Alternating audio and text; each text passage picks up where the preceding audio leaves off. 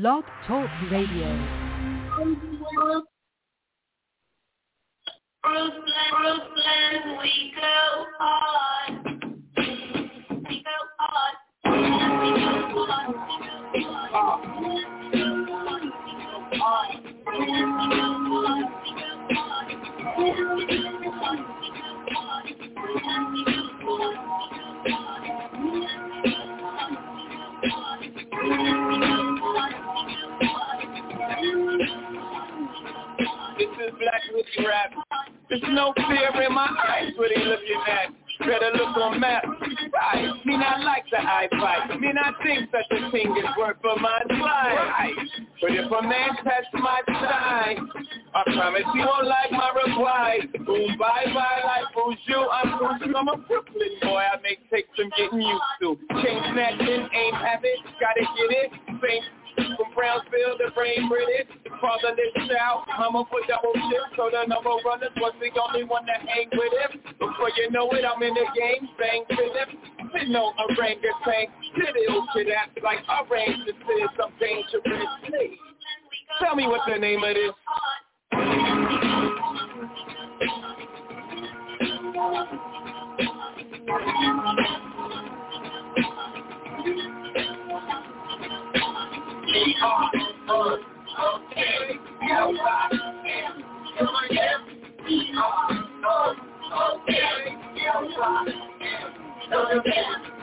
I follow, I whip and dodge a bound, I jack, I rob, I spend, oh man, I'm Jackie Robinson, but when I run base, I dodge the pen, lucky me, luckily, they didn't get me, now when I bring the nets, I'm the black Branch Rickey, move the corners, burning branches of press off, Biggie, Brooklyn, hippie, I pity, the fool with jewels like city, no history in my barrel, they borrow, with no intentions of returning tomorrow. The sun don't come up for many, like Annie, half orphan, mama never had an abortion, papa sorta did, still I managed to live, I go hard, I owe it all to the crib, now please tell me, what the fuck started in this?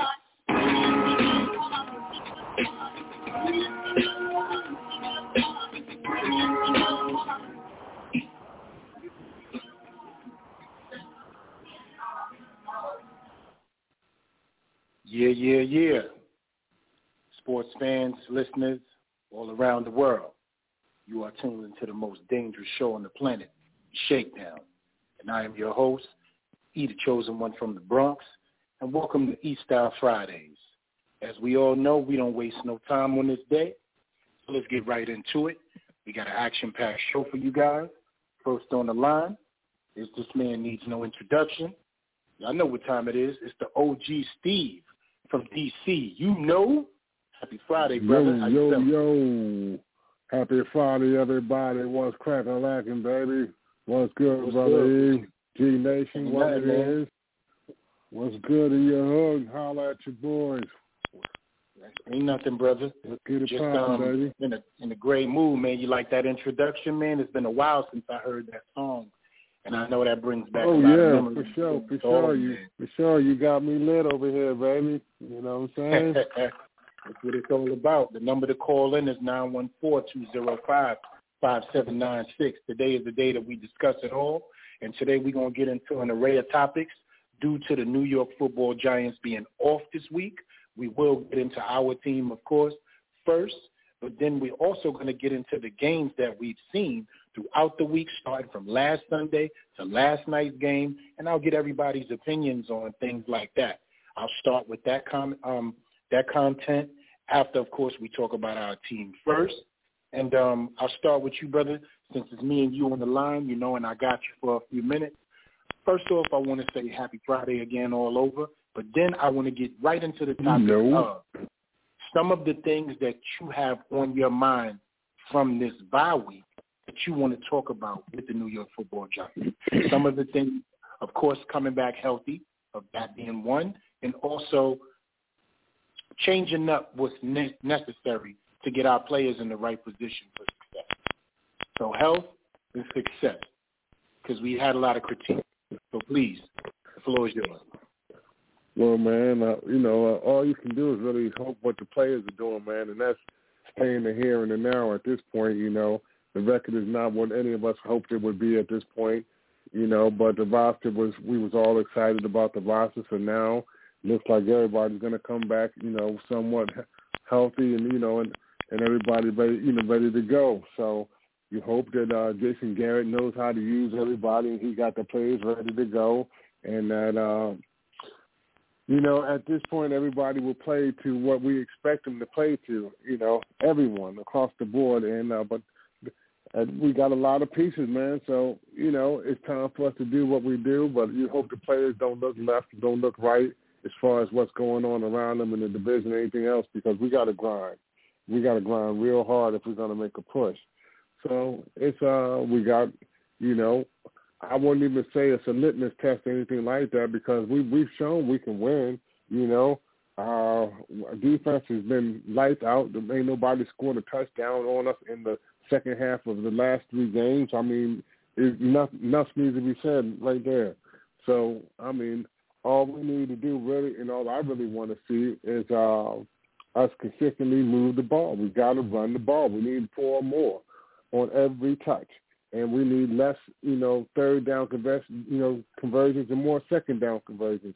So, uh, you know, controlling the clock is crucial, and not killing ourselves is even more crucial. So, you know, let's get the penalties out, get rid of the penalties. You know, keep the turnovers, you know, to a minimum or non-existent, man, and and you know, and let spread the ball around, baby, and do what we do. And true blue, baby, because uh, we got the right crew. So, what you got on that? Um, first off, that right there is what you is is is is wonderful, and I'm gonna tell you why. You said three things in that that just got my entire attention. Normally, it doesn't happen to me because I'm still thinking of things while the show is going on, just random and ad libbing, and you know the content is flowing, and I have to slow myself down at times. So this is one of those times. So you said three things that I'm to touch on. You said health. One, due to the record. One, we did have expectations coming in. A person like myself, I thought we were going to do. I went. I, I think I, if I predicted in the beginning, I said 10 and 7, 11 and 6. That was my prediction, barring health, barring camaraderie, seeing the weapons, what we did in free agency to help Daniel Jones out, Saquon coming back. Of course, we knew the first couple of games were going to be a little rigid because, you know, it's a psychological thing. Playing this sport, you and I know, coming off of an injury, it's psychological, it's mental, more than even just physical. So I factored those things in. My, my, my, was I wrong? We have to definitely admit that. I think half of Giants Nation will have to say that right now. If I could just bring all of us into one pot, we're wrong the record is not what we thought it was going to be. Injuries were something that we didn't account for. And man, oh man, as those piled up the way that they are right now, it definitely shows in what we got going on. You also said having us back healthy, the question I asked you, of course. Now that right there is the bright spot that I'm going to say Giants fans have something forward to look look at meaning as the evaluation process can always go against what you don't have and how you are losing. And the caveat and mulligan will always be, oh, we were injured. Oh, we didn't have players. Oh, we didn't do this. To me, I think being three and six and having all your weapons back healthy and having the defense play the way it's playing, this is a perfect way for evaluation. We're down. Let's see what we're made of. Let's see what we're built like. Let's see if we have what it actually takes to make a run, to win some games, and make a playoff push. Because to me, that's what we thought was going to happen before the season started. So do we allow our expectations to go down?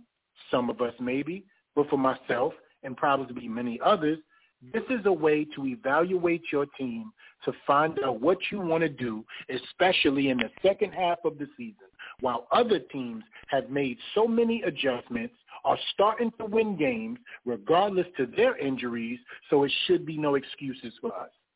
And I'm going on record and I'm saying that. There is no excuses going forward.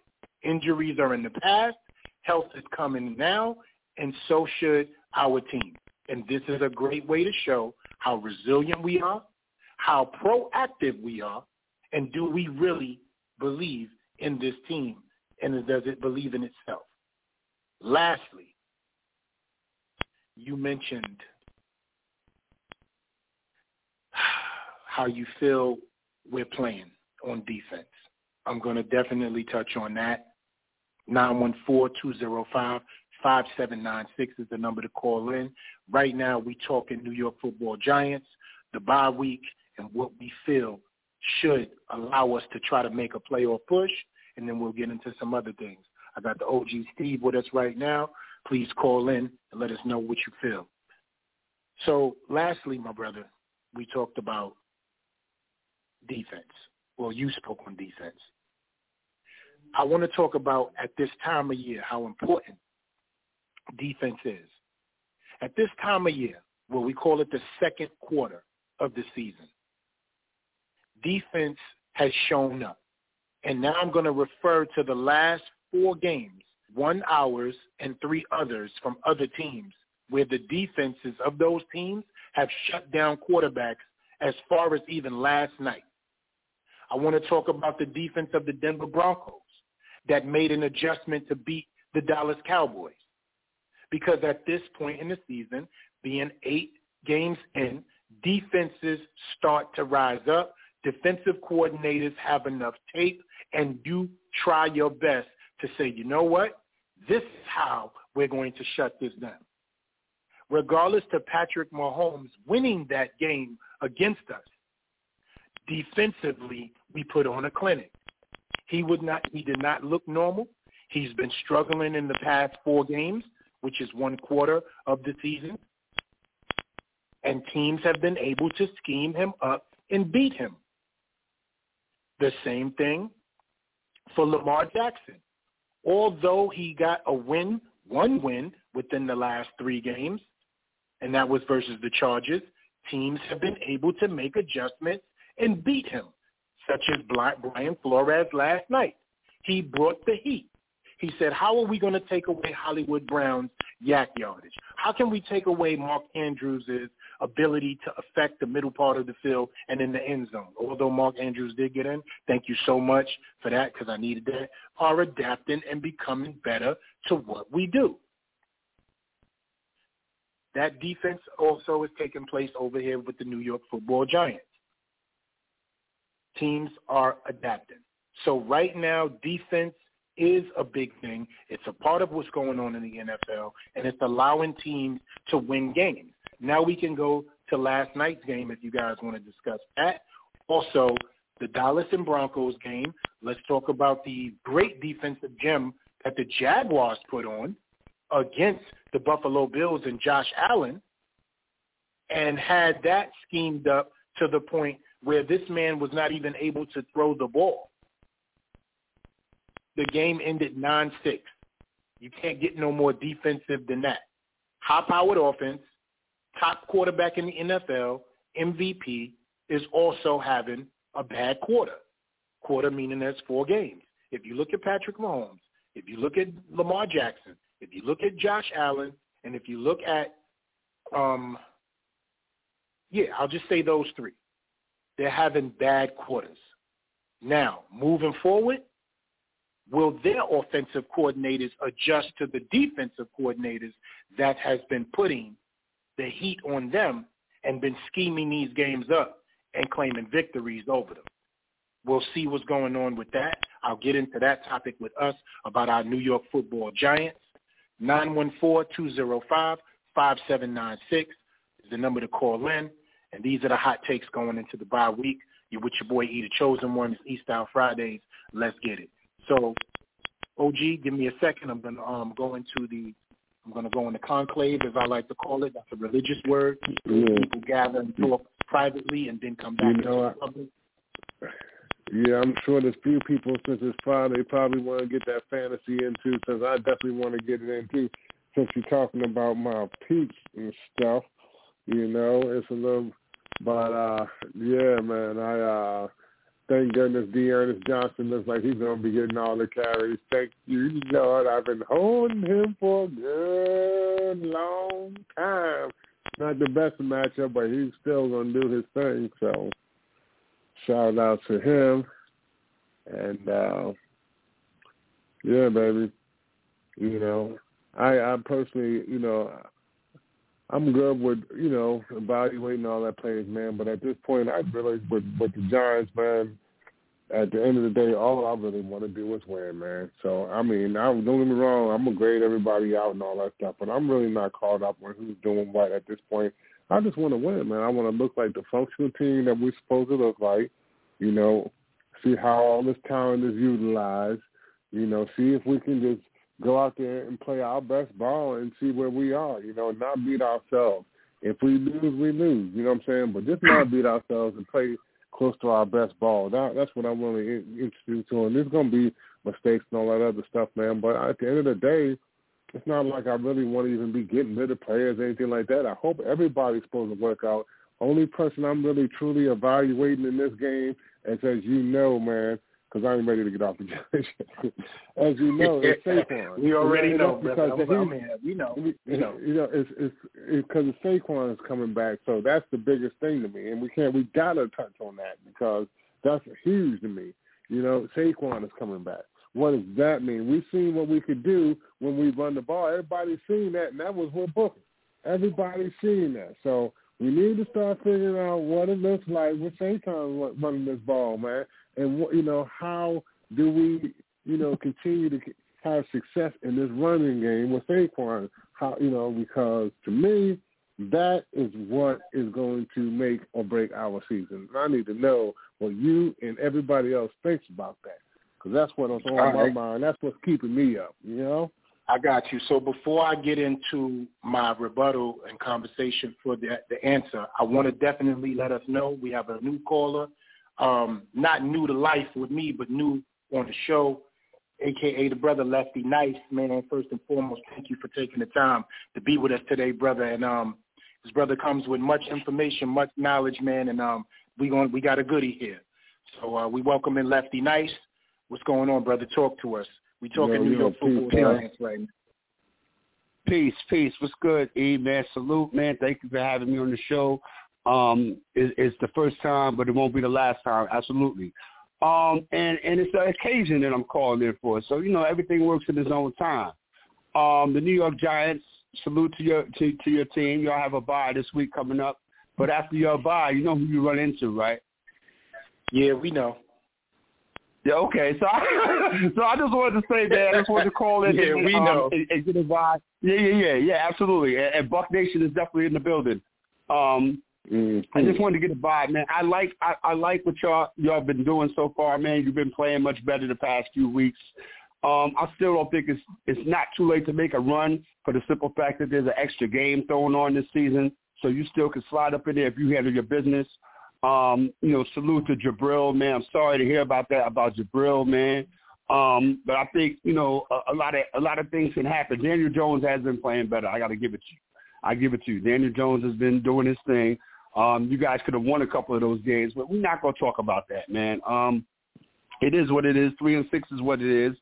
Um, what do what do you guys see that needs to be improved on if you haven't talked about it already in regards to um, the Giants and, and coming off of this bye? What what do you want to see, you know, in, in the next game coming up? And I'm not going to mention who they're playing. Right. No, no, we're, we're going to mention who they're playing most definitely. Yeah, no Okay, doubt. okay. No First, doubt. yeah, We gonna me? do that. See, see, Lefty So- didn't come on here to be nice. You like how I did that? Well, You know what I'm as soon as saying? He didn't come on here to be nice. But it's, it's okay. As soon as y'all okay. said y'all a team, I had to figure he was coming from down south. You know what I'm saying? But that's okay. We, you know, we we can address that for sure. You know, Oh, we but, absolutely uh, going to. I'm a, yeah, I'm gonna address your question, I'll right? do the I'll do the, whole cleanup. I'm gonna theory clean of up real good for you, too, Lefty. So don't go nowhere. I'm here, I'm here, baby. I'm here for the get down. Let's get it. All right, so OG, I want to address um, your question first, and then I want to address Lefty's question, which actually ties in to what OG just asked. Now, coming off the bye week, I spoke about this, Lefty. Football is played in Mhm. quarters. You look at it as four games, four Right, games, four absolutely. games, regardless of the extra game added. So Mhm. in the Mhm. last four games, we have to take a look at our defense.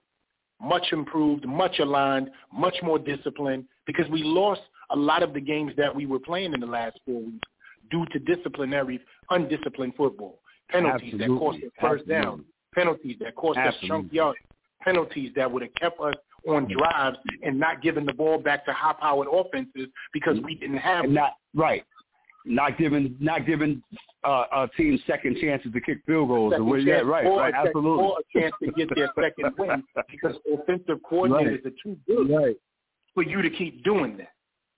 You know? right. So he Mhm. mentioned Saquon Barkley. Now, in the in the first quarter, Saquon Barkley was coming along, meaning that he started to get his psychological, mental, and physical mind right back where we used him. we actually won a game overtime with a beautiful pass Mhm. to him and um, Mhm. walked off the field in victory. Unfortunately, Right. the next game when we were playing, driving the ball, we were driving the ball against the Dallas Cowboys. The fluke accident of a, a defensive player walking by, him stepping on his foot, turning his ankle, high ankle sprain. Right. Now we may look at it as, oh man, these things you just can't calculate, but it has been a problem. The young man has not been able Mhm. to stay healthy.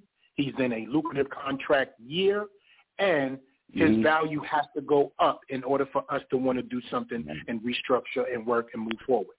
So to OG's question, he has to drive his foot into the ground. He has to grind for those extra yards because it will look bad on his behalf that Devontae Booker's just coming off an over a hundred yard game due to an undisciplined penalty that brought him under hundred yards with the hmm. re, with a patchwork offensive line.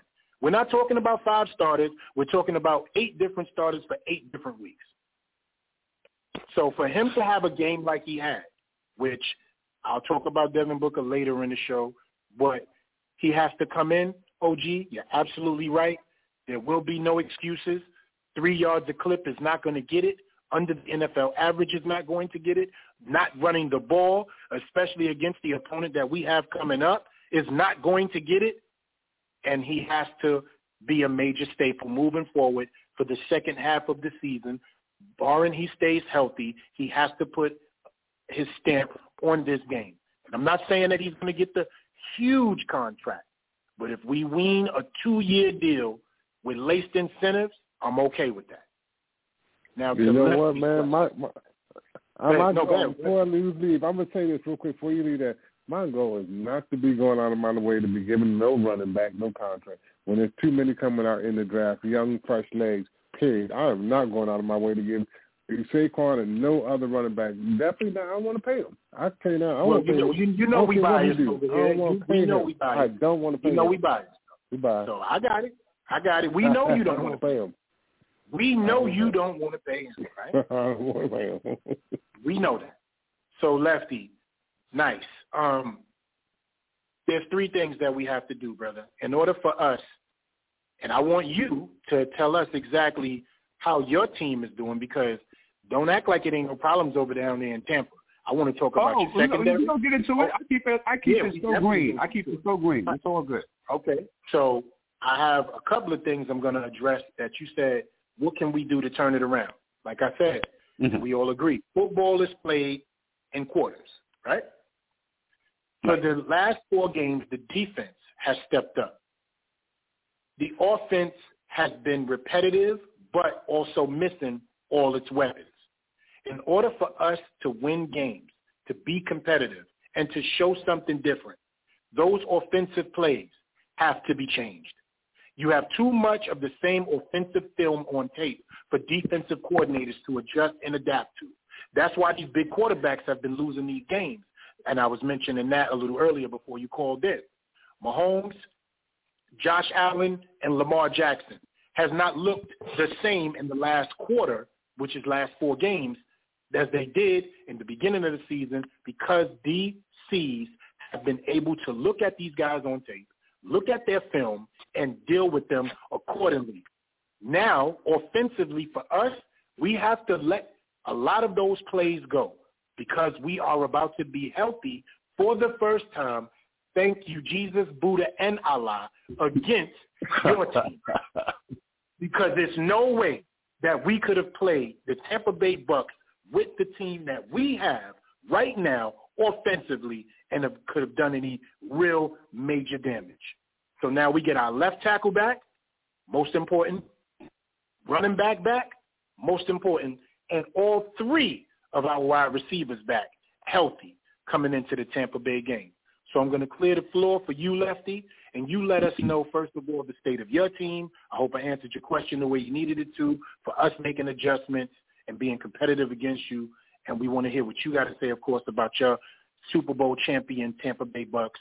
And also I want to hear about your secondary and your adjustment coming off this game. No doubt, and I like I like how you threw that jab in there. You knew that's where I was going. Um, yeah, you know. Listen, man, I've been a Buccaneers fan since day one, literally. So when people come at me and say, "Well, yo, you want a bandwagon?" I have to break it down to them. I've been a fan since 1976, and I have to make the math. Um, wow. Listen, man. As far as the current the current edition of the Tampa Bay Buccaneers is concerned, man, to me, it's you know, it's the same thing, man. You know, we you know our offense is is what it is, but you know they put a lot of you know emphasis on what the Tampa Bay Buccaneers defense does. Um, by no stretch of nobody's imagination is this defense comparable to a Super Bowl champion from 2003. Okay, and it's our secondary. You could talk about our line all day, give them props. Our linebackers are the truth. We already know that. But we go through secondaries like you know cast cast member changes, like you know what I'm saying, and you know the guys you know Vernon Hargreaves and and and, and Chris Conte, you know what I mean, that type of thing like that. Now we're in a situation where you got you know the kid you know Winfield the third, you know, uh, uh, and, and my favorite my favorite victim Jamel Dean, who is is I call him Toasteroni because my man is in every play that that is there's a big chunk of yardage play against my secondary. Jamel Dean is in the picture. He's somewhere getting twisted around, getting burnt.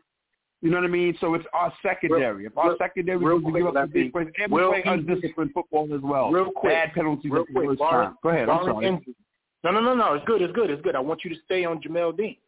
Just real quick. Mm-hmm. Barring injury, will he be starting against the Giants?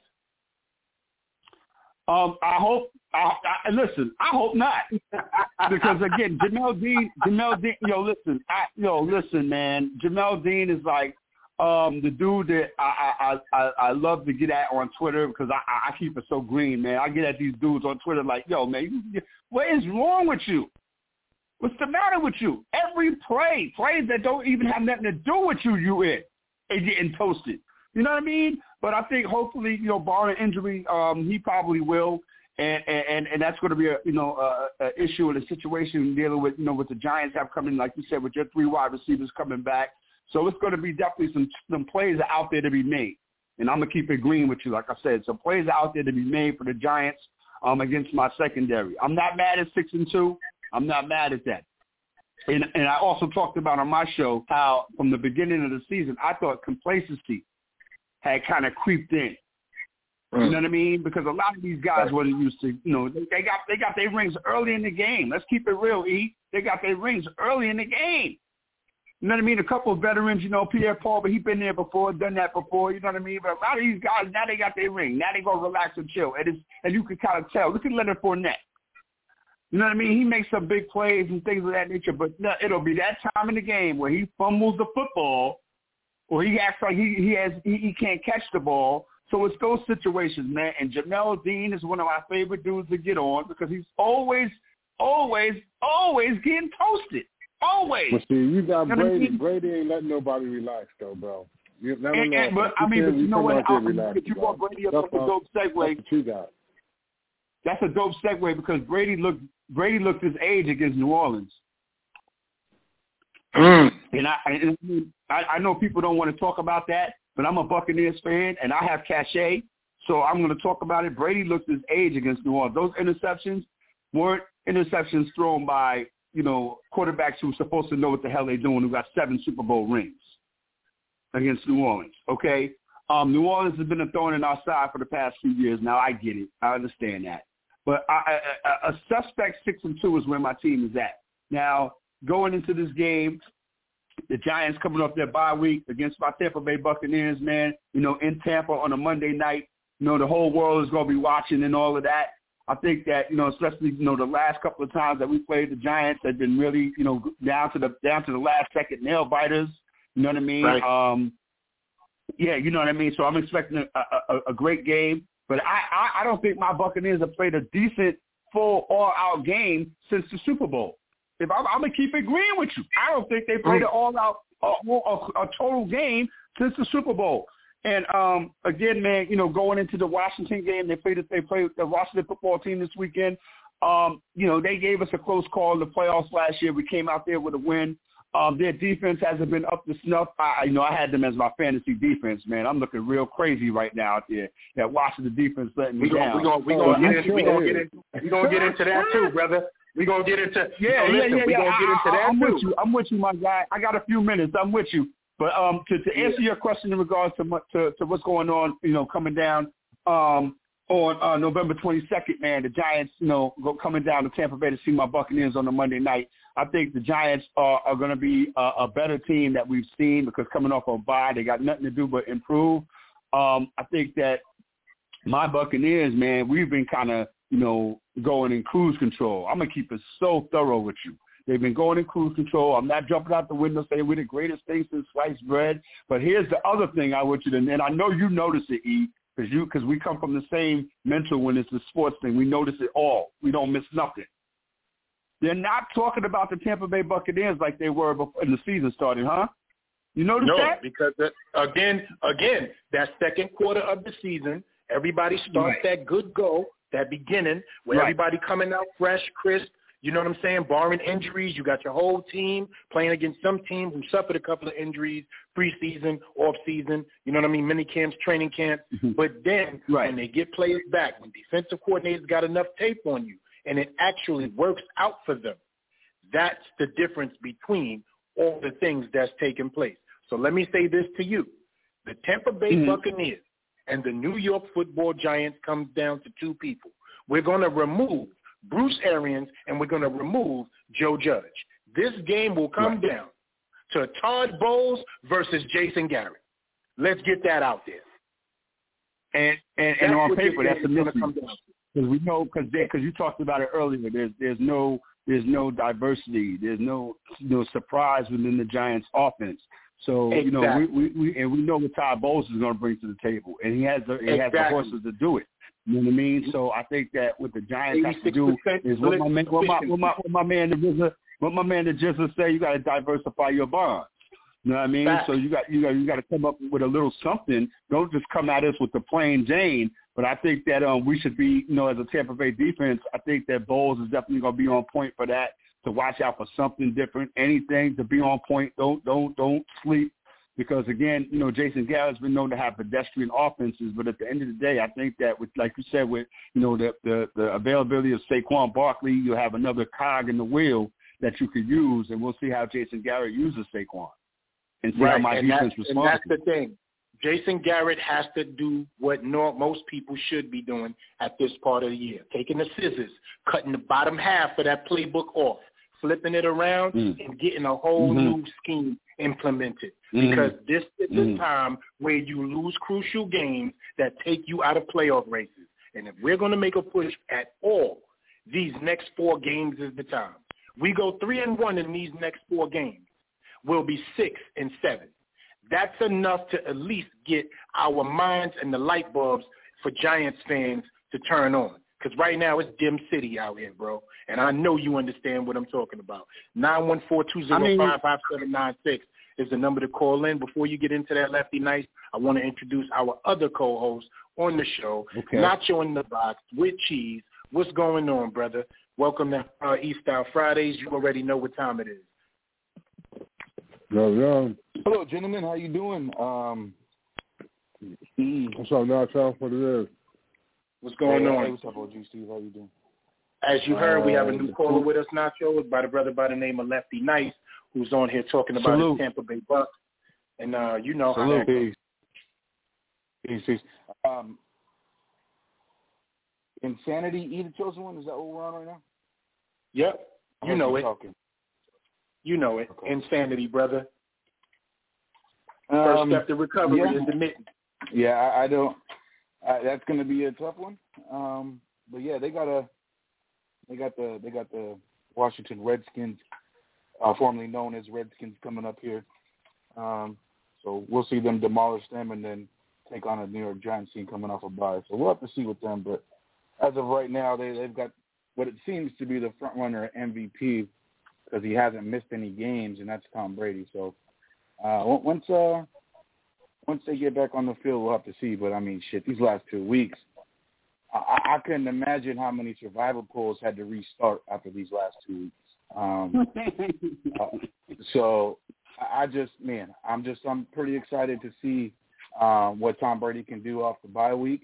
The interesting thing to me about this whole situation is we see how uh, that team goes, and it goes offensively with Gronkowski, and he's out.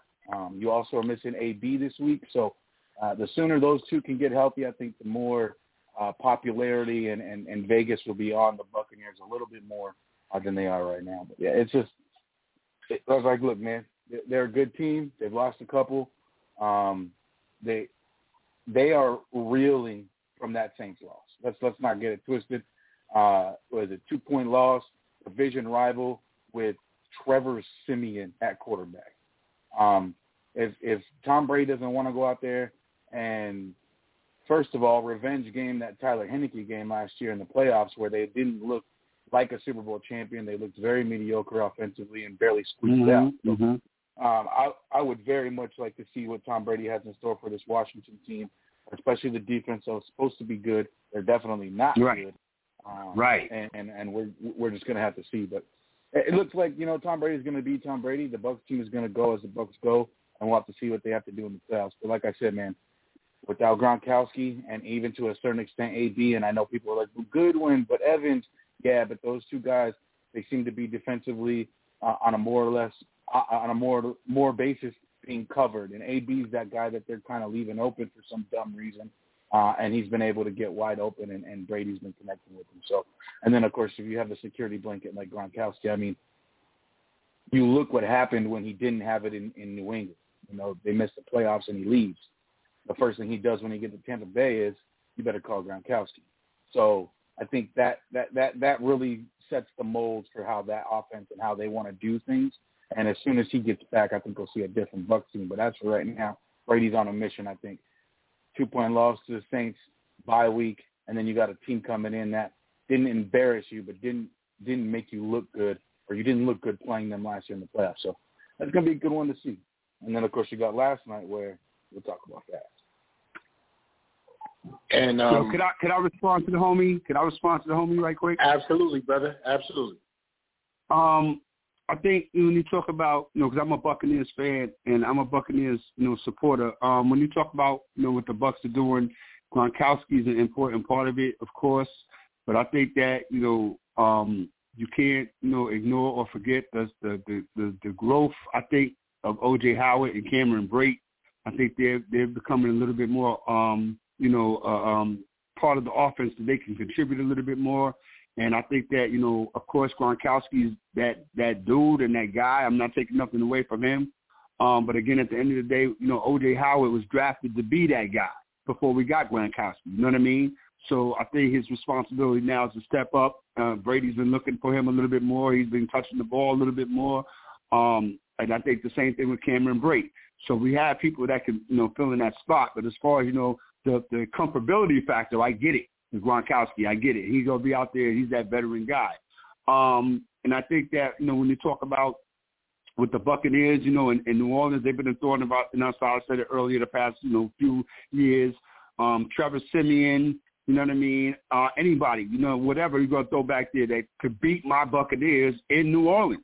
Okay, because remember last year when we lost 38 to three to New Orleans, that was the impetus game for us when we turned it around. So again, hopefully, you know, this game coming up against, you know, the Washington football team, we could find our stride. Again, we put, you know, they played us close. Um, we played back to their level. You know, what I mean, no disrespect to to, to Chase and all those guys, but you know, te- uh, te- uh, Heinicke, come on, yo, we're not drinking beer. We're playing football here. You know what I mean? And we walked away with a squeaker, which shouldn't have been that hard, and I get it. But um, my Buccaneers are going to do what we do, man. I'm not mad at six and two at all. Um, we could be better. We should have lost against Dallas, okay, opening night. Um, you know, and, and a couple of other those games. And like I said, we haven't played a total game all year long. So again, I, I'm looking forward to us, you know, kind of, you know, um, thinking about what happened in Washington last year, and kind of letting the Redskins, you know, part and part itself, letting the, the Washington football team know that um, this is the Tampa Bay Buccaneer team that you should have saw last year in the playoffs that you did, and the Washington football team's defense is not up to snuff this year. So I'm, you know, I'm, I'm looking at us going in there and making some noise. Well, you better Yeah, real get right quick with before we move on, I just want to say, right we'll, leave, the, we'll leave the conversation at this. I think Gronk, not only what he does offensively, but what he does to the defenses, I think is the reason why I bring it up so much. As much as O.J. Howard and Cameron Brate are starting to be those men, defenses do not respect them as much as they do Gronkowski, and that's why. Okay, okay, I got you. Yes, sir. Respect. All right, uh, OG, we'll go over to you, brother. I know you've heard some great information, great intellectual analysis from these guys. So we'll leave it over to you, brother. Tell us what you're thinking, what you're feeling. This game against the Bucks, what you're trying to see, and then we're gonna talk about last night's game because I want to hear everybody's thoughts on that, and then we're gonna get into the cool portion of some fantasy thoughts, man, because it's definitely on and popping right now. I need information. I'm five and four in some league. I'm looking. I need. I'm on the cusp, baby. So we're gonna talk about that too. But um, OG, the floor is yours. I mean, we already we already know the blueprint to uh if you're gonna have a chance against Brady. You know, we already know what that is, and uh it's it's time to unleash. You know, Roche, Big Cat. You know what I'm saying? Who's coming? Uh, we got the shutdown on, on that. We got an answer for a tight end now. Any tight ends ain't coming through us like that. You know, I don't give a damn if, if Kelce or who you is. We got that. So I kind of like the way we match up at this point. You know, as long as we, as long as we stay true to our fundamentals and you know keep things in front of us and tackle and make them earn everything that they get. I like our chances at this point. So sooner or later, teams are gonna have to start dealing with our offense. But I already like what our defense can do. So yeah, I mean, like your man said, you, you know, Tom Brady is you know in his damn near late near forty. So uh, I think we know what to do at this point. So it's just a matter of doing it. I think we can and we will. To be honest with you, so I can't wait. I mean, to be honest with you, but there ain't no be no get right on us. I can promise you that shit. You know, what I mean, they ain't saying we're gonna beat them, but you damn sure gonna earn it. We ain't no rollover type team, and it definitely ain't the one to, you know, to get you to feel good about yourself when you leave. So, you better hope the Redskins don't, you know, beat them up real bad because I know they ain't done nothing, but they do got some players and they are physical. So, uh, but as far as what we do, I'm just staying focused on uh, one game at a time, and I, I like the matchup. So I look forward to it, man. I mean, you know, only problem about us beating them is that people gonna realize we real. Right now, we under the radar. I don't really want to be about the radar, but uh, they gonna get what's coming to them. I'm pretty sure about that. we okay, it's heating up. So left, you know what that means, right? You know what that means. You you hear the spice starting. Hold up, man. I gotta get some. I gotta get. I gotta get some air freshener. It's a whole lot of. Yeah, it's a whole yeah, lot of. yeah. Uh, Yeah, Yeah, I gotta get some air freshener. This is what we do. okay, This is okay, what we do. do that, man. Break out the Febreze, baby. No, check See this out. saying? Listen, check this out. Hey, hey, listen. You know, I you know, listen. I I came with the. I'm with the shits. I came with the shits. So I'm I'm with the shits. And, and and with my Tampa Bay Buccaneers, after we bust the Giants' ass, I will definitely call back into the Shakedown show, and and gloat because I'm good at that. I could you know take it as well, dish it out. So I'm gonna call back after the game. You know what I mean? So we can chop it up and talk about it, win or lose. But more going to be specifically on a win Okay, basis. yeah, OG, to, we support, man. I'm not mad at you standing up for your team. That's that's what you're supposed to do. Salute, my guy. Salute. That's what you're supposed Oh, to you do. already know, no doubt, fam. You know what I mean? Yeah, but tell, man, hey, hey. just tell your, men- but tell, but tell your men to be a little bit more disciplined on them field goals. Right? You know what I mean? That's how you Uh, win games. But gonna don't be jumping off sides and all that. You know what I mean? we're gonna be going for two. Matter of fact, when we score, we're gonna be going for two. So watch out, we're penny. You know what I'm saying? We're gonna be chitty chitty bang bang. We're gonna show you what a penny do, baby. You know what I'm saying? No doubt. So, No doubt. that. Hey yo, hey yo, man, E man, When I you're gotta down run. big, you OG usually man, have to go for salute. two. I get it. Definitely, man. Nice talking to y'all, man. And that's it won't be the last time, man. You so too, man. Enjoy your weekend. and I Yo, bro. appreciate the vibe. Shout man. out to Lefty Nice, man, from BK. We love you, brother. Please call in again, man. It was a pleasure hearing your voice, man. Thank you for the support, brother. We will talk soon, man. Lefty Nice, BK, Absolutely. NY. You know what time Absolutely. Peace. it is. Peace. Peace. Now, Joe, So, uh, let's get into it, fellas. Last night, an upset game in the league. look, Again, one that I one that I paid attention to from kickoff Oh. To the final whistle. I want to go Nacho first, yeah, then OG. I want to talk about it. I want to talk about it. So Nacho, last night's game. Tell us what you saw. Tell us what you feel, and tell us what you've been talking about. And I'll let the people hear from you. I know what you've been saying. Let's get into it, brother. Last night's game. Floor is yours. So before um, I get into the X's and O's of the game and why I believe the Miami Dolphins won, I'm not going to negate the fact that the Baltimore Ravens, just like the Miami Dolphins, had a game last week. However, the, my Baltimore Ravens had a pretty tough game, went into overtime. I think took almost all of overtime uh, to win that game. Uh, so I'm not going to sit here and act like, you know, it, they weren't tired. Let's be realistic here. It's three days uh, from playing that game, tough game, and let's not act like the Miami Dolphins pose that serious of a threat. It's not a Tennessee Titans, a Kansas City Chiefs. Shit, it's not even the Bengals or the Browns in their own division. So eh, I think you can mix a little bit of tiredness with a little bit of looking over, uh, looking for that 10-day break about to come up, uh, and thinking, you know, this team hasn't really produced um, and things of that nature. Now let's get into the game. Um, I think to me the biggest part is um, the game plan was set a few years ago by the then San Diego Chargers, now Los Angeles Chargers, um, when they sent zero pressure and had the cornerbacks to negate the wide receivers that were on the Baltimore Ravens. They did it in the in the regular season, and then in a, in a, in a few weeks later, they did it to them in the playoffs. Um, that's the blueprint, and that's how you beat the Baltimore Ravens. Um, the the problem with that is there's not very many teams that have the cornerbacks that have the speed and the wherewithal to keep up with Lamar Jackson. Not throwing it, of course, running the football. Um, so it's very hard for teams to just say we're going to cover zero. We're going to we're going to have trust in our corners and our safeties, and we're going to bring a corner on top of that, uh, and then really have trust in those guys uh, and trust that that one corner is going to be able to keep up uh, with Lamar. And it's just it's just not the case. Uh, you're just not going to be able to do that time and time again. Um, but if you have an upper echelon defense, something that you might face in the playoffs, uh, you're going to have the opportunity to zero blitz because um, he's not going to be have he's not going to have the wherewithal like a like a good quarterback would to check to a play, to check check check do something else, because there's a lot of relying on the basic skill set that is his that is astronomically better than anybody else that's ever played football. Running the football's basic instinct, their basic asset. So to me, that's what it came down to. Again, we we watched the Baltimore Ravens continue to put out stellar defenses and stellar run games and not be able to consistently throw the football. Now, against bad teams and against bad defenses, Lamar Jackson and the boys going to put up the points, and he's going to have the cool comments about not being a running back and being a quarterback. But when it gets tough, nitty and gritty, and defenses are able to cover your let's not let's not you know make excuses, but let's not be dumb here they have a very, very well below average wide receiving corps. So you don't need to basically put a lot of emphasis on guarding their wide receivers with your corners and your safeties.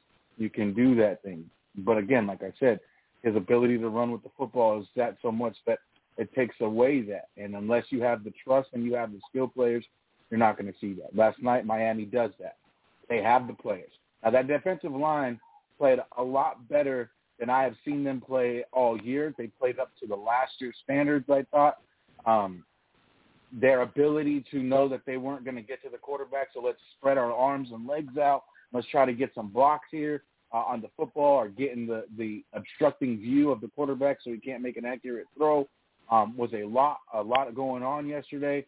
And of course, when you can't throw accurately to begin with, you have those problems. It's going to make it a lot harder for you to throw the football. Hence, a lot of footballs in the dirt, a lot of footballs overthrown, a lot of footballs short. So um, that's exactly what happened yesterday, and um, I'm sure a lot of people thought, like they saw all year um, from a quote unquote MVP candidate, um, we're going to stink it up for three and a half quarters, and then the fourth quarter and the end of the eight minutes, we're going to come back and we're going to put it all together and score 14, 17 points and make a comeback and win. I'm sure a lot of people at home thought that was going to be the case, um, but it just wasn't. Um, you you don't have that ability to do that every single time. They've been doing it all year. It's been paying off for them. It bit them in the ass last night. Couple that with the fact that I think that they have, like I said, the tiredness and then the little bit of looking ahead to that 10-day vacation and what's coming next. Um, and you know, you get a you get a double-digit loss at home on a Thursday night. So, or I'm sorry, that was in Miami, wasn't it?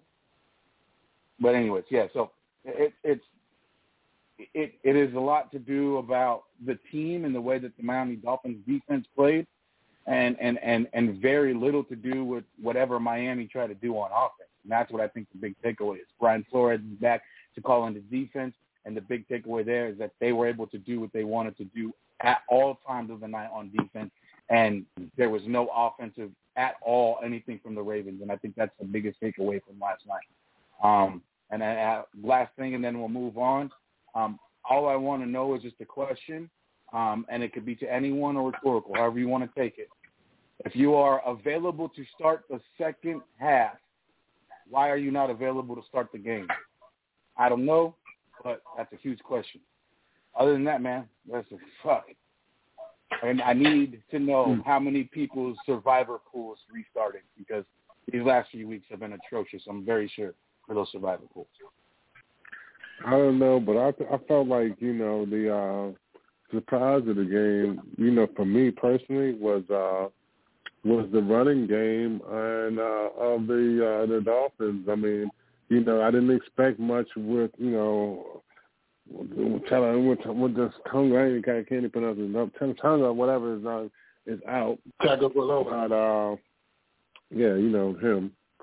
But then, you know, but when he came in uh, late in the game, you know, that he wasn't able to start for whatever reason, I don't even know. I, I can't speculate on that one, bro. But I will tell you this, he didn't do a lot, but he did make the throws he needed to make. And uh they the running game, man, and uh, they moved the ball, and the deep, you know, the defense got in the ball, but their running game and their special teams got it done. And uh so it was a thorough ass beatdown. I can't just say it was strictly defense, you know, because Miami's offense did what they needed to do to win the game. So, um, you know, they didn't just get the ball back and not do anything with it. So, I I was like I was I was happy because I I got a bunch of Ravens fans around me, especially at work. You know, just calm them down a little bit. I hope Shakes is okay and you know, and everybody's okay, you know, tomorrow will be all right and the Ravens will be okay, but they uh they got taken behind the woodshed, as old John Madden would say. So I enjoyed it. So, OG Steve, I got a question. When you say the Ravens will be okay, you mean the regular season, right? Because they're definitely not okay with the playoffs. Yeah, I mean, you know, the thing is this: to get to the playoffs, they'll make the playoffs. You know, I mean, it's, yes, it's yes, you know yes, whether they're one and done. What's that? Yeah, they probably you know they can possibly be one and done. You know, I uh the thing is this. I mean, everybody might think they have the blueprint, but I, I trust the coaching. You know, I trust the coaching. I trust Harbaugh. I don't think he's just gonna, you know, continue to do the same thing if he thinks that people got to beat on what they're doing. And I think Lamar can uh, adjust. So uh, you know, I mean, it, it looks bad now, but I, I, I, I'm, you know, I do kind of believe in the kid though. So I'm not gonna be like, oh, they they got the blueprint, he's done. I'm not one of those people. I'm like, uh oh, you know, they're gonna make this kid work a little harder and do something different. That's all. Coaches gonna have to step up, but I do believe their coaching will do something different, unlike ours. so I'm ready, you know. But yeah, man, that's you know, only time will tell. All right, all right. Thank you, fellas. Thank you. I love it. I love it. Um, last night, I'll go into two things that I saw, which it's been something that Nacho has been preaching about for the last two years. Now, him and Shakes normally get into it. I'm just absolutely going to be honest about it because I do see it all the time. And we talk about the ability to win games or not lose games with a quarterback that's that high praised in that position. And last night, you just knew it was over once the Miami Dolphins scored that last touchdown. Now, barring time or whatever the case may be, you had time to do what you needed to do to make adjustments within the game, and it wasn't like you didn't have the opportunities. So my premise to this conversation is I see a lot of blown, missed opportunities by a former MVP whom I'm starting to think, wait a minute, is this just that DCs around the league, which is we notice is a copycat league, have learned? Or is he not being able to elevate his play due to what's going on overall with him? Is this an individual thing, or is this actually just teams coming in being better than him? The man has deficiencies. I love Lamar Jackson. That's my nephew. I will not disrespect anything. But deficiencies, teams are able to play off of them. And last night, again, as we talk about when it comes to certain quarterbacks in this league, deficiencies is something that you have to try to work on in the off season. And when it comes to Lamar Jackson, I'm going to say this, and if anybody wants to debate, save it for next week. Mm-hmm. He has not worked on the deficiencies. You wrong, you wrong, you wrong, you wrong, you wrong. I'm you wrong. going I to can't talk about about to do it. It's from it's from what I've seen. He has horrible Mm-hmm. play in the last quarter of the season, barring that they beat the Chargers. He has not played up to his potential whatsoever, and it has been seen. So I'm only going to go off Mm. what I've seen, and this is 30 days of Mm. watching and paying I got some attention. questions for you now, though, but oh my God, I got to get on this real You know, and You know this is in the He's playoffs. such a protector of of of you know of Daniel Jones, man. You got you got nerve to come from them people's no, quarterback I'm like only that, I'm man. only talking about last night's No, the thing is this: I don't really Talking I see it as a a game plan thing. I do not see any one thing that he can prepare for or adjust. It was a game plan thing, was what I see. You know, maybe other teams are going to come in there and try it, but I think that the coach will have something different.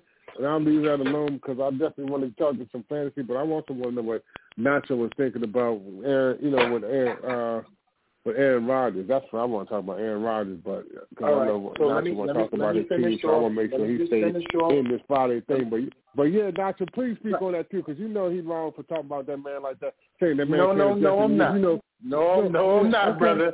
And believe Look, I'm gonna finish out my little soliloquy, Okay, and then we yeah, can yeah. get to Uh, that uh, well, I'm question just saying or this. I would just, my my sentiment on that is easy. Whether you're right or wrong, I kind of just think that it's more of a game plan thing, and that the adjustment wasn't really meant to game plan. I don't think they was expecting to get blitzed all night. So that's my thing. Okay. I think now I can go along. Listen, game plan is a game plan is understandable. That's what allows deficiencies to be seen. Game plan. When you rush Daniel Jones and you blitz him, the deficiency is hopefully you won't put the ball on the ground, right? That's his deficiency. Some people might look at it in other areas. I'm going to look at it in the three areas that I've seen Lamar Jackson deficient in, and we're going to talk about him being on Mm. way bigger stages Mm. than any of the quarterbacks that I could name in Giants in the last 10 years. Okay? In the playoff games, he's throwing interceptions in the end zone. He's putting the ball on the ground. He's errant on his throws with drives. He's missing wide receivers downfield.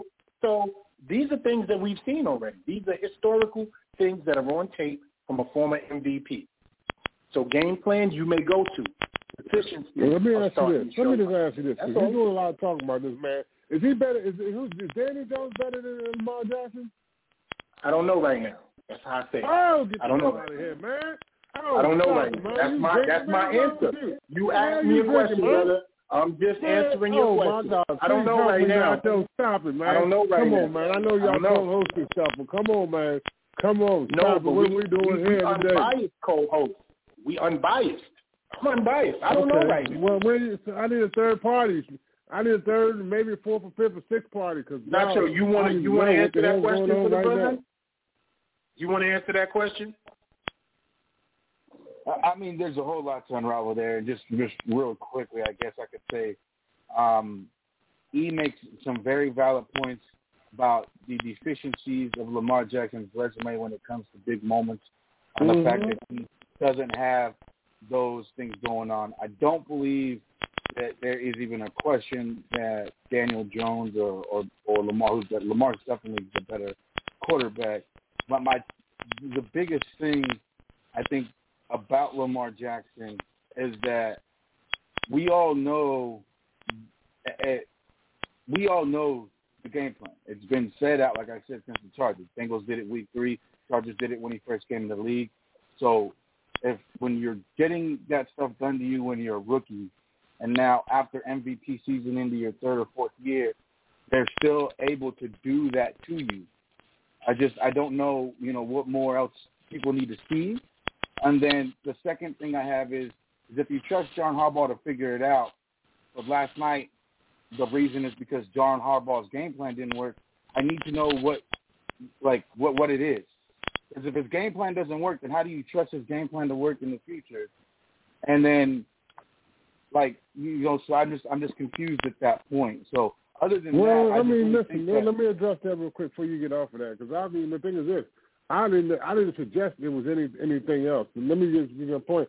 I just figured the man they didn't make enough game plan. No one would expect them to continue to, to you know, to uh, to rush like that all night. So what the game plan is, I mean, I, I, I like well whether I trust him is really my my biggest point. My biggest point is this for E specifically is like for somebody a quarterback that I believe is way better than ours, why are we spending so much time critiquing him, especially when it comes to negative things when we can really when he don't want to talk about nothing negative when it comes to Daniel Jones. That's my biggest That's thing. not So true. I- Everybody knows that. Everybody knows that. I talk about got whatever. no issue with that.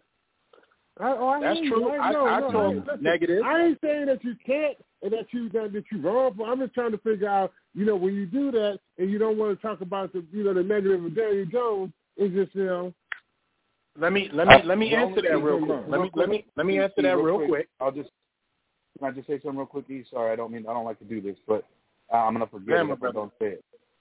Okay. I'll just say this: level of expectation. That's all I'll say. I'll get out your way. And and and and here we go, Nacho, with that. I know my quarterback is not Lamar Jackson, the MVP, the heralded Lamar Jackson, somebody I love that I wish we could have had, right? But I've watched a lot of deficiencies take place in big moments that my quarterback has nowhere near had yet. And these big moments make or break the level of understanding and Mm. expectancy Mm. of a quarterback in this league. So I have more to critique than my own quarterback. If you have a level of Uh, expectancy for Daniel Jones, you have a he's a mediocre type of quarterback in many people's minds. I feel otherwise. But Lamar Jackson, we're talking about a former MVP, a guy who shocked the world, one of the most gifted athletic quarterbacks in the world, and his deficiencies on prime time have shown more than anything in the last three years. And that is no he lie. wouldn't even be in those. No, he wouldn't even be in those spots if it wasn't for him. Though he leads his team. He's the best player on his team, bro. Period. So I'm not, I ain't We saying can- we you're can get into that. We can get into that on I'm Wednesday. saying, why are we spending so much time talking about that man when that man is a proven winner of leading his team? When we need to be because focused the, on because what's the right subject the subject the subject was last night's game. It was last night's game. I hear you, but you real It just passionate about critiquing that man's negativity. Just it just I'm I'm mm. compassionate about critiquing anybody that plays on a Thursday night and the spotlight is on you and you lose like that, like you have in the playoffs, like you have in big games and big moments, and the deficiencies are clear. I'm going to talk about everybody like that. I don't want to talk. About, Okay, you're right. I can't wait to talk about Daniel Jones. Well, we need to clean up with him. Oh, absolutely. That's we, what- we, that's we have what two my weeks. main We got is. two weeks for that. We got two weeks. We got two weeks to talk. every night. We'll, we'll be here. We'll be here. And let's Um, talk about that Aaron Rodgers because Aaron Rodgers, what's going on with Aaron you man? go. He gonna play? You know what's up with that, man? It, you know, I, I, you know, I ain't got no problem with his stance, man. Even though he's uh, he didn't, he need to hurry up and win to get him off of him. Sure. Is he gonna be able to, you know, is he gonna be able to handle the media? Tell me what's going on, man. What you thinking? I think the awesome thing about Aaron Rodgers is I don't need to think for him. He actually says it. Uh, he's had three interviews since the positive coronavirus test, and if you listen to all three, I don't need to opinionate anything for him. He gives his plan out and everything for him. So my opinion on Aaron Rodgers is listen to Aaron Rodgers and he'll tell you what you want to know, which is cool because I don't think there's a lot of quarterbacks. Maybe Tom Brady now that he's got a show too, but um, there's not a lot that you can just say, hey, he's going to tell you how he feels and he's going to lay it out there. And uh, you may not like the answer, but it's his answer and it's the way he feels and this is the way it is. So I don't have to opinionate how Aaron Rodgers feels or how Aaron Rodgers said anything because he said it through his own words and his own mouth and everybody now, can go I was watch it you and, as a, and, as a Giants fan, thing. what was your perspective of what he said? I wasn't asking you your, you know, what was your perspective as a fan? You know, that's the only reason I'm I addressed it with you because obviously you're a fan. So I'm I'm not going to spend that much time, you know, watching what he said. I just want to know how you were feeling about it. But if you don't really want to get into that, that's cool. I ain't gonna lose no sleep over it. But yeah, you know, yeah. I just want yeah, know like what you were asking thinking me about. my opinion about something that there is no opinion I need to have because he just he just said it right then and there. My opinion is irrelevant. It's not like it's not like there's a offense. He didn't answer a question or they've been asking, asking, asking, and he's just been giving you know run of the mill uh, question answers to those questions. He's answered every question everybody's ever asked him in this last week. hmm So I don't. There's no opinion for me to have. I just the man's a man. Like, All right. I don't have an Well, opinion I have a, about I have a, have a very good question, um, Okay. Nacho. Um, please treat me as the ignorant person I am at the moment without information. Mm-hmm. So help me in my ignorance because I have no idea what Aaron Rodgers said. So if you can, um, just, you know, if you can, if you can um, paraphrase for me what he said. Yeah, because, no, you know, y'all no, 12 my not guy. do that. I, I'm not going to do that. Uh, paraphrasing someone's actual words is, is not what I'm in the business for. It's not what we're in the business for. I'm not going to take someone's words and then just that they've already spent 45 to 50 minutes explaining their position on, and I'm not going to take 20 seconds of that and a few words and try to for, form my own opinion about what I think he said. He said it. You can watch it, and then you can understand what he thinks, not what I think he thinks. That's all I'm going to say on it. Yeah, I mean, I wouldn't know. You know what I mean? So me being a football Yeah, YouTube, YouTube analyst is a great and everything, friend. I guess I'll just have to go amazing check friend. the tape. Yes, yes. YouTube is an amazing friend. Anybody in the entire world can go look at it and know what he said, when he said mm-hmm. it, and how he said it. Not somebody paraphrasing him. So I, I- I don't I don't do that with anybody else. I'm not going to do that with, with him. I mean, we see the football games and then we talk about it, man. I don't understand why your opinion is so guarded about that, but okay. You know, I mean, because I, I the man don't- I I can, I can give my paraphrase. opinion on X because I can give my opinion on X's and O's and what I think a team did wrong in the in the midst of a of a game that has no meaning in the grand scheme of life. But this is a deeper thing than a than a game on a field. A lot of people on both sides of this want to take their own opinion and do whatever they want with it. I'm not about that. I'm going to let him say what he wanted to say, how he wanted to say it, and that'll portray what he wants to say, not my opinion of what he said or what I paraphrase think he said, because I can't remember everything that he said verbatim. I don't And, have that and you know, yeah, I that- was really that's- just I curious would- if, fair you- if you thought it was going to. I was just curious if That's- you that's thought it was was going to go away. I really didn't even care for you to, to kind of speak on it specifically. I was just asking, do you think the media is going to be one of those things that goes away? Because I obviously don't know the temperature of Oh. it. I figured you as a excuse me, I figured you as a Packer fan would just know the temperature of it, but all the details, where you stand on what side and all that, that's really not why I was asking. I just really wanted to know if you know if there's something that's going to go away. Would a win make it go away? I thought I kind of you know said it that way, but I really didn't need to know where you stood about it politically and all that other stuff. But Oh, okay, yeah. All talking so about you know what we will media do, though? Let's- I think I think real quick I'll answer that question because it was asking me. Um, yeah, of course. I think I think a win I- and not even a win, a game, and it'll make it go away. Um, and then the next cycle of news stories will come along. Uh, the biggest thing is that um, the media was lied to, and they were really hurt about it. So they're attacking him as much as they can. Other than that, once the news cycle of next week comes, he plays a game and we'll move on. The media will forget about it because something else is new in the mix. All right. Well, Thank you for that. OG, did that satisfy? Hey That man, was a yeah, satisfaction? yeah, that's, That was really, that's enough? all I was just curious if, if something's going to go right, away. cool. I said, I ain't even So- all into the details like that. Not a problem. Hold on for a second, please. Nine four two zero five five seven nine six is the number to call in. E-Style Fridays, the most dangerous show on the planet.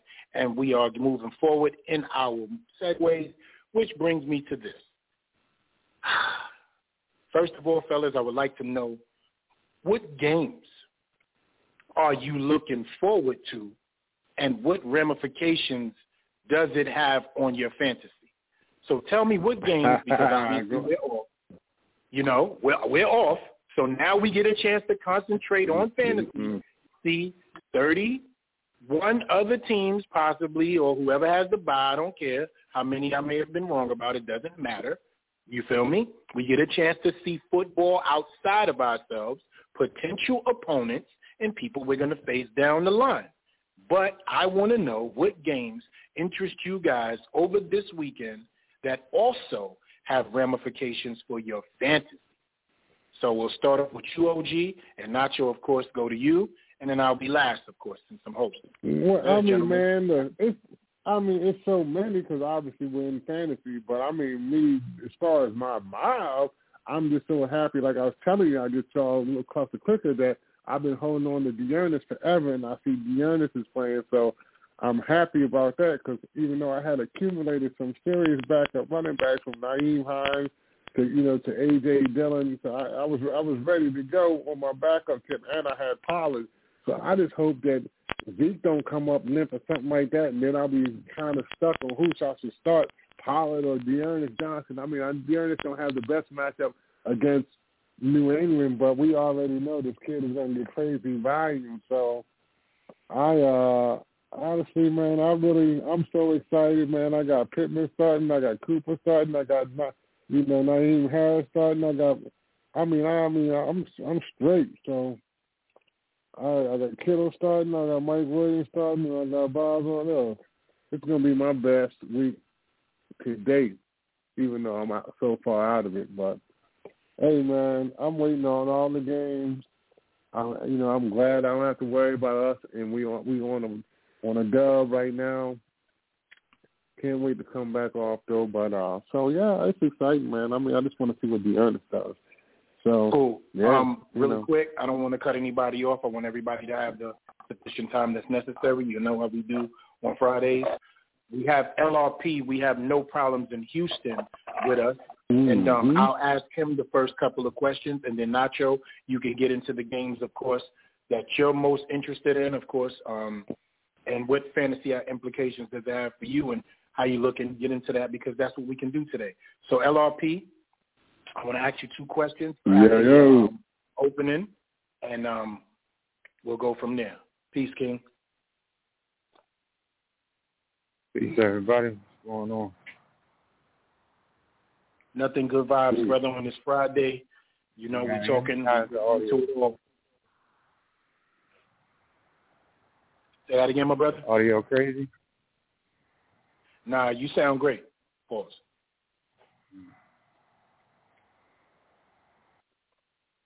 LRP, you still with us? I ain't got really much of an opening, bro. I'm, you know, shit, you know me. I'm coming off of 28 hours of straight crisis work, so All right, brother. So let me get just- those two quick. Let me get the two quick support the brother. questions in there to just turn your wheels, and I know you want to lay back in the cut like peroxide. So, really quick, on this bye week, what exactly would you like to see take place outside of what we already talked about? Coming back healthy. What are you positively looking forward to in this game versus the Bucs coming off the bye? What are your outlook? What is your take on the game coming off the bye now that we're going to be healthy? Thomas is coming back, complete set of wide receivers, and Saquon Barkley versus Tampa Bay. Just give us your thoughts on that. And then after that, if you want to talk about last night's game, you can. We touched on that. If not, that's cool. And Nacho will go on his conversation. Um, as far as what I want to see coming back from the bye, you said outside of what we already talked about. Yes. So, like, dreams of Garrett being fired this week. Not gonna happen. Outside of that, um, more continuation from the people that's already that made a name for themselves. You know, McKinney. You know, doing repeating performances. Uh, Andrew Thomas coming back to form. Um, Barkley, man, I want to see Barkley go. Let the brother get some burn. You know what I mean? I want him to see. I want to shut these people up finally. You know what I mean? That's what I want to see. I want to see fucking Barkley, and I want to see Kadarius Toney get more than one daggone target. So that's what I like to see, and I like to see a complete performance of this team, all three facets, and let us know as fans that they actually did something during this time off. As far as the game last night, man, other than that lineman stealing that screen pass, that was the highlight of the whole daggone thing. That dude, boy, I thought he was going. I ain't never seen a big dude get walloped like that with his legs all with the ridiculousness look. You know what I'm saying? Y'all ever see that show on MTV? Homeboy had the straight ridiculousness uh, symbol.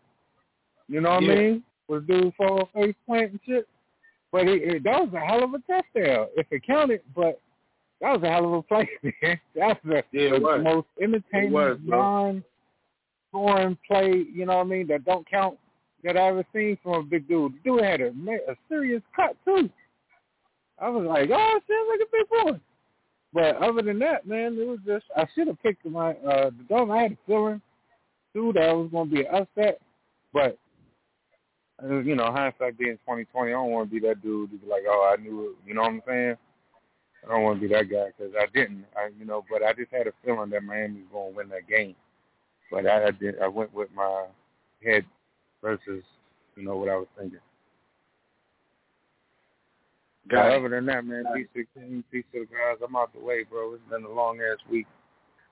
I hear you, brother, and that's why we that's why we having such a great show at the end of the week. You know, let it out, get it out, relax, sit on the couch, have a cigar, a little cognac, vibe and vibe with your boy. That's what it's all about today. So Nacho, the floor is yours, my brother. Of course, we're talking about over the weekend the games that you want to see, implications that it have. You already spoke about last night's game. Floor is yours. Uh, yeah, man. I think uh, last night had a little bit to it. Uh, had some Ravens players, um, but this weekend it's really it's all over the board. I don't have a set of uh, games that I think uh, one or two that's in particularly going to impact my my fantasy leagues uh, games this week. I think the biggest games I have in mind, just for fantasy, you know, implications would be uh, the, the the Cleveland Brown New, New England game because Baker Mayfield um, which of the wide receivers is going to get the love, yada, yada, yada, you know, that kind of big thing. And then, of course, um, is Myles Garrett and them going to be able to eat uh, against that offense of Mac Jones who's been, you know, nothing short of rookie of the year. So um, to, to me, this is just uh, this is just a great weekend for fantasy. They're, all over. It's great matchups. Um, whether you look at, you know, whether if you're looking at the, the number rankings, quote unquote, or the teams that are playing each other, um, they're great matchups for uh, possibly letting some things get out of hand. So nothing too crazy. And like I said, I don't have any, I don't think there's one or two games in the whole list that are going to impact me enough to make me go, I need to just watch these two. I get to have a full weekend of watching them all, which is cool. Excellent, brother. Excellent. And um, I want to talk to you a little bit about that Patriots and Browns game because that's one of the games that's definitely impactful for me. Having Myles Garrett, having Donovan Peoples-Jones, having the Browns defense, and having Damien Harris in my leagues. And um, I, you got to check the protocol status of him. It's the running back for New England, of course, if people don't know who he is out there. And um, as you just said, who Baker Mayfield is going to get the ball to. Hopefully it will be Donovan Peoples-Jones because I need the points, obviously. And right now, um, in one league, um, you know, six and three, which is looking pretty good, you know. But in other leagues, um, mediocre toka. So I need these wins, and these wins are one win apiece that separates me and my divisional rivals for playoff spots. So I have a lot riding on this game. I had some people in last night who gave me some points. Of course, you always want a thousand points from all the players that play. But uh, reality check, of course, that's not going to happen. But I had Myles Gaskins last night. I had Mark Andrews last night. I had um, the Ravens defense, and um, you know, I got what I got. So hopefully I can find out what's going on, but I'm definitely looking forward to the um, Patriots and Browns game. Second game I'm looking forward to is the Tampa Bay and Washington game. I got some Buccaneers.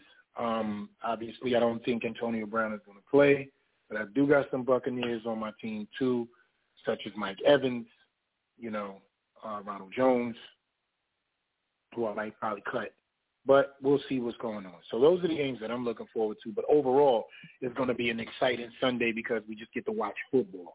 And I'm a fan, and I love to see other teams, and I would love to. I'm, I'm going to see what teams play locally for me because New York is always biased. So if the Giants is not on, they give us coverage of possibly Washington or the Jets is going to play as well. So I'll be seeing those games. Also seeing what this kid Mike White has to offer so I can have my conversation with LRP. You know what I mean? We have no problems in Houston about his beloved son, Zach Wilson. Just matchups, man. You know, nothing more, nothing less. So I'm excited for the weekend. Like I said, I'm excited for football. I'm excited for us and, um, you know, being able to come back. We're off this Sunday because obviously we have no game. If I'm not mistaken, Nacho, we're off this Sunday. Am I right? There won't be any pregame shows or any of that. Oh, I'll run a pregame show. Oh, I don't Oh, you will? I always run pregame shows. Yeah, I get it. Okay, so then tune in for that, ladies and gentlemen, this Sunday, uh, what I want to say, 11 a.m., right? 11 a.m.? Yeah, we'll figure it out. We'll get the we'll get it out there Saturday, Sunday morning for the people. But yeah, it'll be an hour to two hours. All right. Well, we'll promote. Look for us on Twitter, Instagram, and Facebook for the show that'll take place on Sunday. Um, outside of that, we have reached the part of the show where we just kick it about any and everything. Um, I want to talk NBA, if that's okay with you guys. OG, you have anything else that you want to add on the subject of football? Or we can we can talk about NBA because I want to get your take on some of that. Man, do your thing, man. Y'all go with roll with it, man. I'm cool. All right, so Nacho, what's going on, brother, out there in Phoenix? I want to get your take on the NBA, how, you know, the last week has been to you and your team and some things that you see going on, things that are trending. Just want to hear your overall opinion. You know, you're an exciting guy to talk NBA with because you're knowledgeable. So, ahead, brother. The floor is yours. NBA. Um, you know, I'll just stick with the Suns because they're my home team, and I think the fact that they're on a five-game winning streak and undefeated in the month of November so far um, is something that we've got to build upon and and and and keep going into the Christmas game, uh, the big game, of course, where we I think everybody on this line thinks that's when the first game of the NBA season should be. That's neither here nor there, but yeah, uh, it to me it's okay. The the Rockets aren't so much, but Grizzlies, Timberwolves, Mavericks, three out of the next four games. Um, with all but the Mavs game being on the road, I think this is going to be a good test for my boys. Um, they're out there doing their thing still. I think it's a continuance of seven and three. I think in the in in the, in the NBA right now. So just want to see them continue to do that and just build on that. If we're seven and ten or seven and three every ten games, that's obviously what seventy percent. It's an amazing year, and you pick up from that, and then you try to make the playoffs. Um, but yeah, it, it, I'll just stick with that again. It, it also dealing with in the West here. Um, I think the the big question marks that we had about the Lakers are there now. Um, the fact that they panded their bench um, and about nine to ten of them are in street clothes this early in the season is a big question. And then of course the Warriors are the Warriors and they haven't got Klay back. Um, I think that's the scariest thing that everybody in the NBA should be worried about. It's not about James Harden not getting fouls. It's not about the Knicks being way, way good. Uh, it's the fact that the Warriors have lost one game and Klay hasn't started one yet. So um, other than that, man, uh, I am not the East guy. I don't watch a lot of East basketball. I'm not. I'm not. I'm not. Uh, I'm not able to. Just the way the time schedule is, so I'll rely for most of the East stuff on you. But out here west, I think it's much of the same thing um, with the Lakers falling out. Um, but I think everything else is pretty much the same. And then of course you look at the Warriors and you just have to question how long can they keep it up.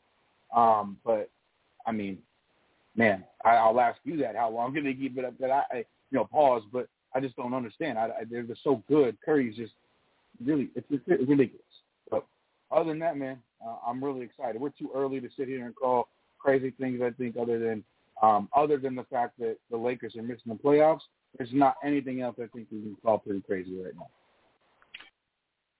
All right, and as you mentioned, the Phoenix Suns are on a five-game winning streak. They have not lost in the month of November.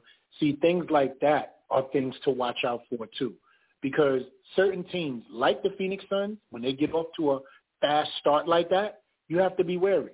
See, Golden State gets off to a fast start, then they start to dwindle, and this is something that has happened in the last couple of years, especially without Klay Thompson playing, with Kevin Durant leaving, and them getting new additions, first round draft pick, number one in the draft two years ago. Steph Curry still being Steph Curry. There's nothing to say about that man. He's he's a dangerous, the most dangerous player that I've ever seen in my life when it comes to the ability to shoot the ball, the ability to will his team to win, and it's just nothing else to be said. Like the man is amazing, brother. There's you can't hate on him. He's that great you can't hate. And that's the phrase that I would like to use on Steph. He's that great where you can't hate. You can hate losing to him, but you can't hate him because that's just what it is. And um, as far as the Lakers, I love it. I love every minute of it. I love the fact that LeBron James is not playing because it gives them a chance to actually play basketball with a different set of players. Now, we saw this same situation take place last season when he missed 28 games and those bench players had to step up and they looked horrible.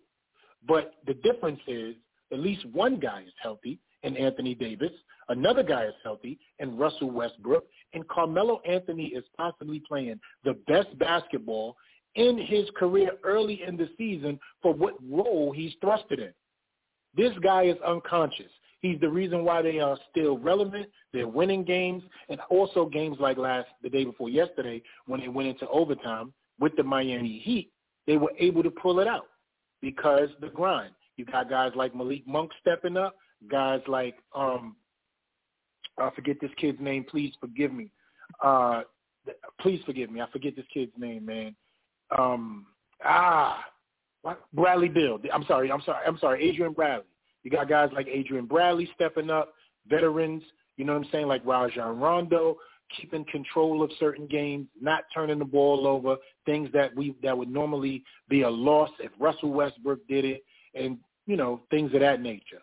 So I love what's going on actually right now with the Lakers and um, the way that they're playing because it sets up for dra- drama. I love drama when it comes to basketball, and it's going to set the table for a lot of things in seeding later on.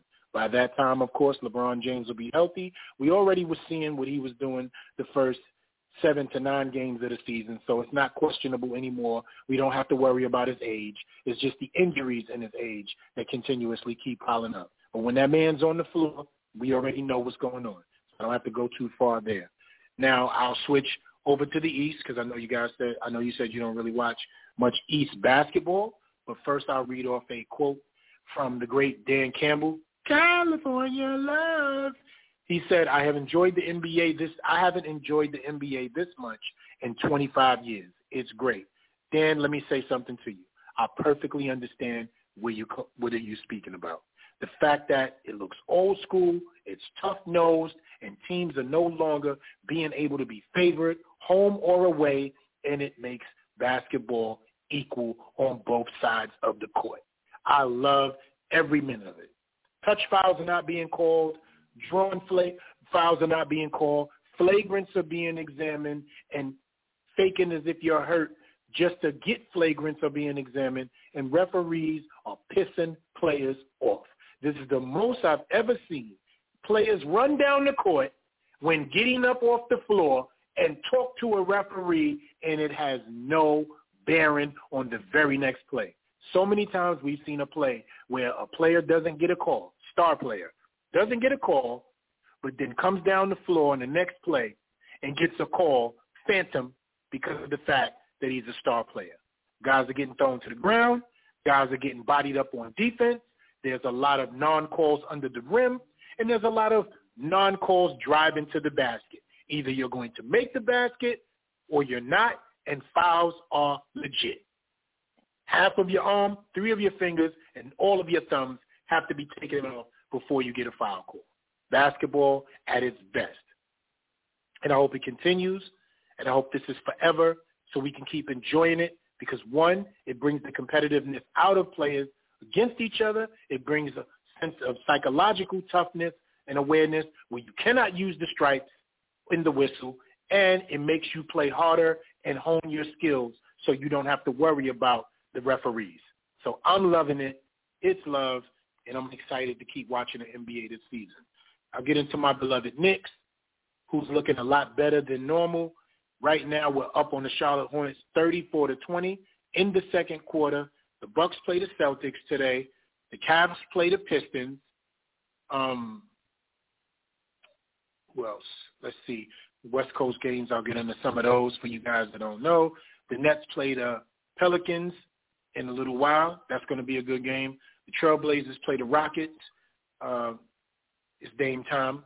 The Kings play the Thunder battle of young up-and-coming teams trying to establish themselves with draft picks and show that they're not as bad as they're supposed to look. And your Suns play the Memphis Grizzlies. So seems to me they'll go 6 and 0 if, you know, they handle their business, but that game is definitely going to be, you know, not just a pushover, walkover game because Memphis does have a team that knows how to scrap. And the Mavericks play the Spurs. Mavs could be winning that one. Hawks play the Nuggets. That's going to be a pretty good game. And the Bulls play the Warriors. We'll see what's going on. Is Chicago actually taking the next step, or is Chef Curry just still putting ingredients on the stove and stirring the pot and letting everybody know to be on notice? And last but not least, from what I see, the Timberwolves play the Lakers. That should be a get-right game for guys. Uh, bring some guys off the bench, let them get some burn, and step to them young boys and let them know that veterans still exist in this league, and good basketball does come from those that are older, and it's just not your time yet. So outside of that, that's about it for that as well. Um, anything else that you fellas feel like you want to discuss, talk about, or weigh in on? OG has dropped. Shout outs to the OG DC, OG Steve from DC, you know, for calling in on this Friday. Um, Anything you want to get into, my brother, now that I got you one-on-one? I'm sorry, you said me, sir? Yeah, I was, I was asking anything else you want to get into. I read off the slate of schedule. I gave my opinion on the NBA. I am very much excited. You can hear it in my voice. And we've been watching excitement all season, and the fans just heard me going to rant about it. Dan C, I read off, so I wanted to know if there was anything else that you wanted to discuss concerning the NBA, or there's a topic that you want to discuss before we get off these airways? Uh, actually, the NBA was just uh, like you said. I, I am excited too. Um, the lack of whistles, I think, is exciting everyone, um, but the great play as well. Uh, we're seeing a lot mm. of great play, and and it, and it not being. I think the whistles are are we're getting in the way of the great play. If somebody would make a great play and then he get he would get fouled, and then you you you, you wouldn't you wouldn't think, oh, maybe that was a ticky tack foul or something. But now you're saying, oh, okay, he doesn't get fouled, but he fights through it and he actually makes the bucket. You're like, damn, that's a hell of a play.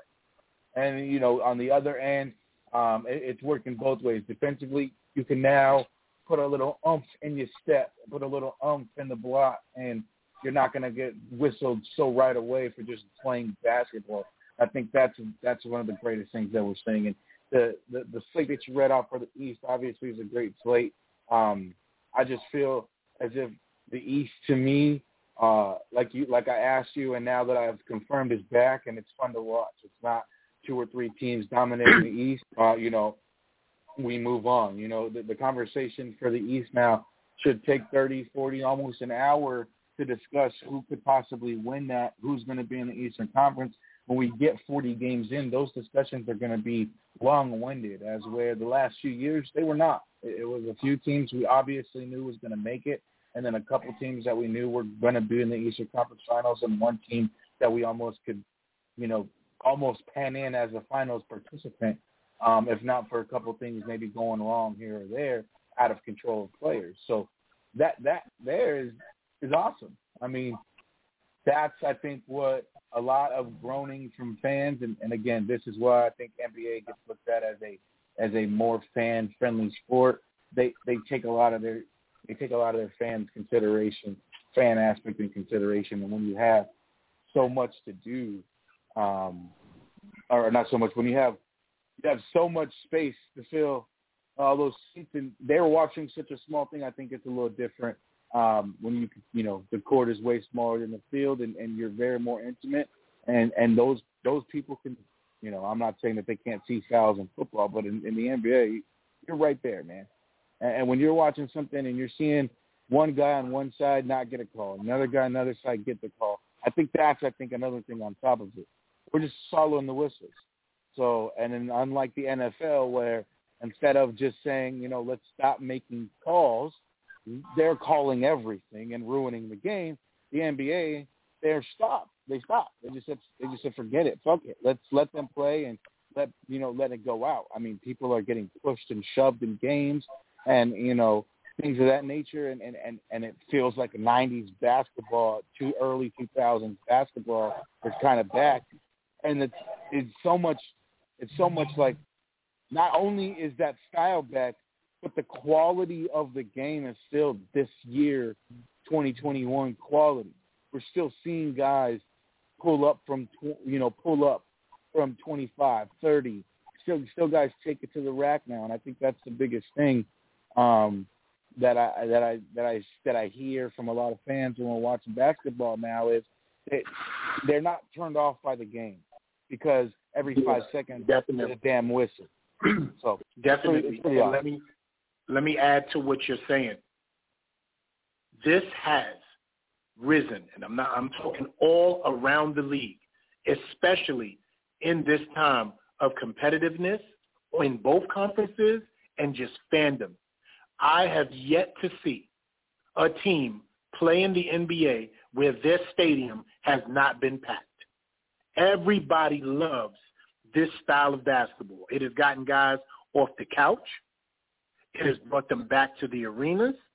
It has TV TV um, sales and ticket sales are way up.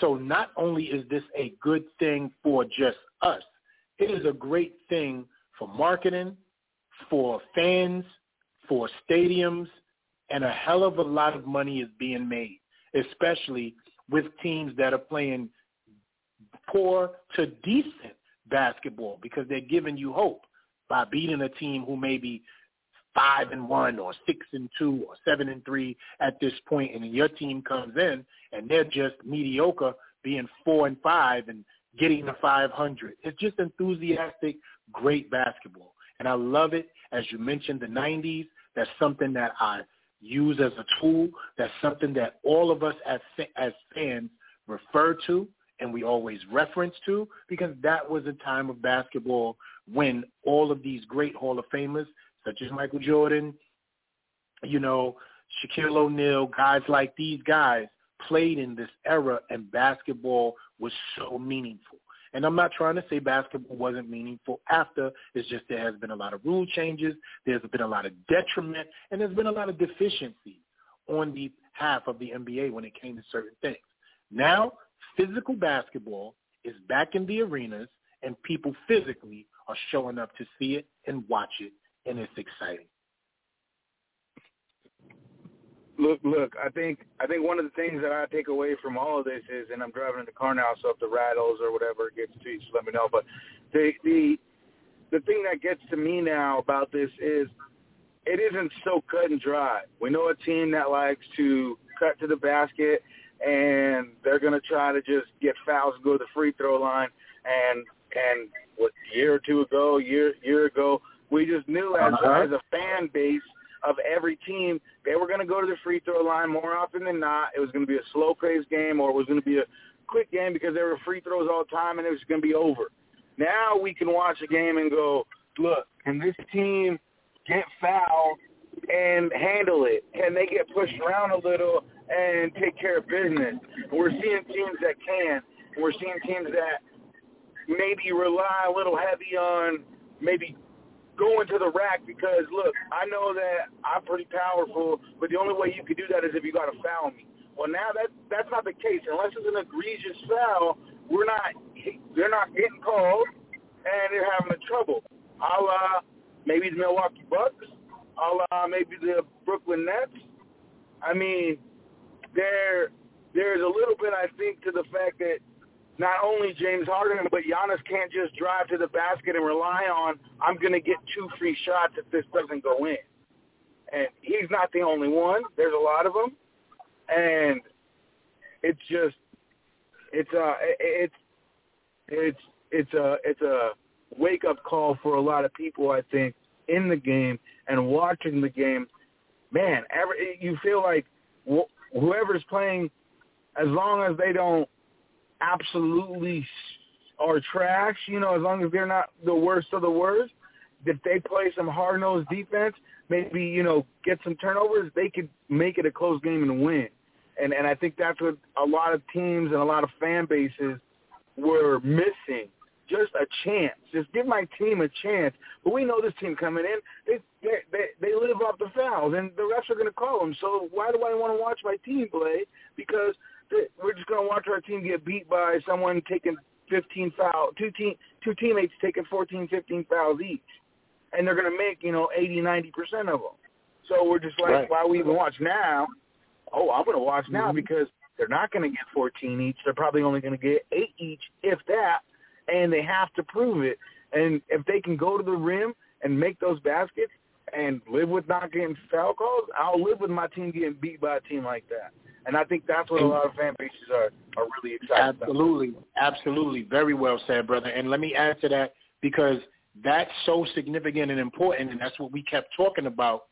You can't rely on the refs, and that was something that teams, and I can bring it up like a Houston when they had James Harden, uh, Cleveland when they had LeBron James, a Chicago when they had Michael Jordan, uh, L.A. when they had Kobe Bryant, God rest his soul, and Gigi as well.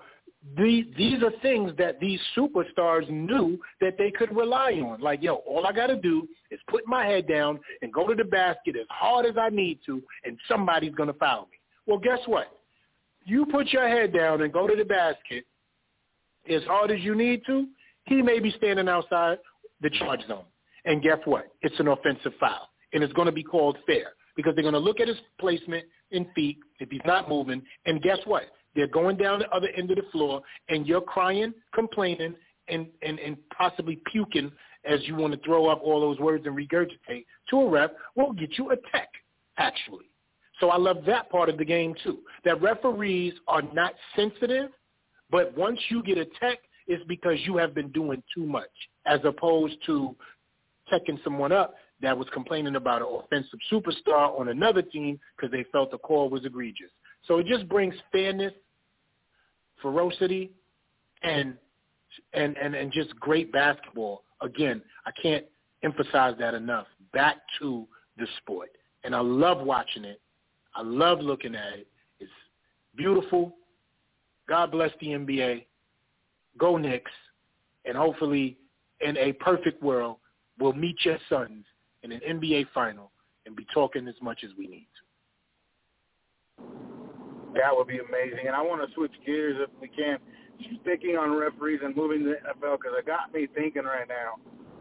And you, you made a you made a comment about some players being able to just put their head down and you know go down and know I'm going to get two fouls. But what about those?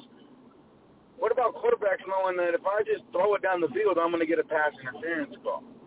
You know, and and and the quarterbacks know if I push my head and if I push my head open and or if I push my head to the right and his arm as is coming down to block my throw, it's going to hit my head. And I'm going to get a foul. It's like the, refereeing is so bad in the NFL that not only do they not know what they're doing, on top of the fact that they're being used by players. They're they're so incompetent at their job, which is wildly crazy because you have to spend 10 years as a referee and you have to have a bachelor's degree before you can even become a referee in the first place.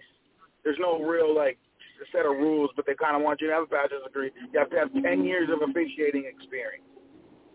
So that with no parameters and no, obviously it's a bunch of nepotism going on and a bunch of your friends and this and that at the referee school. All the good ones are on TV, and it's absolutely wild that the ones that are on TV are making the right calls.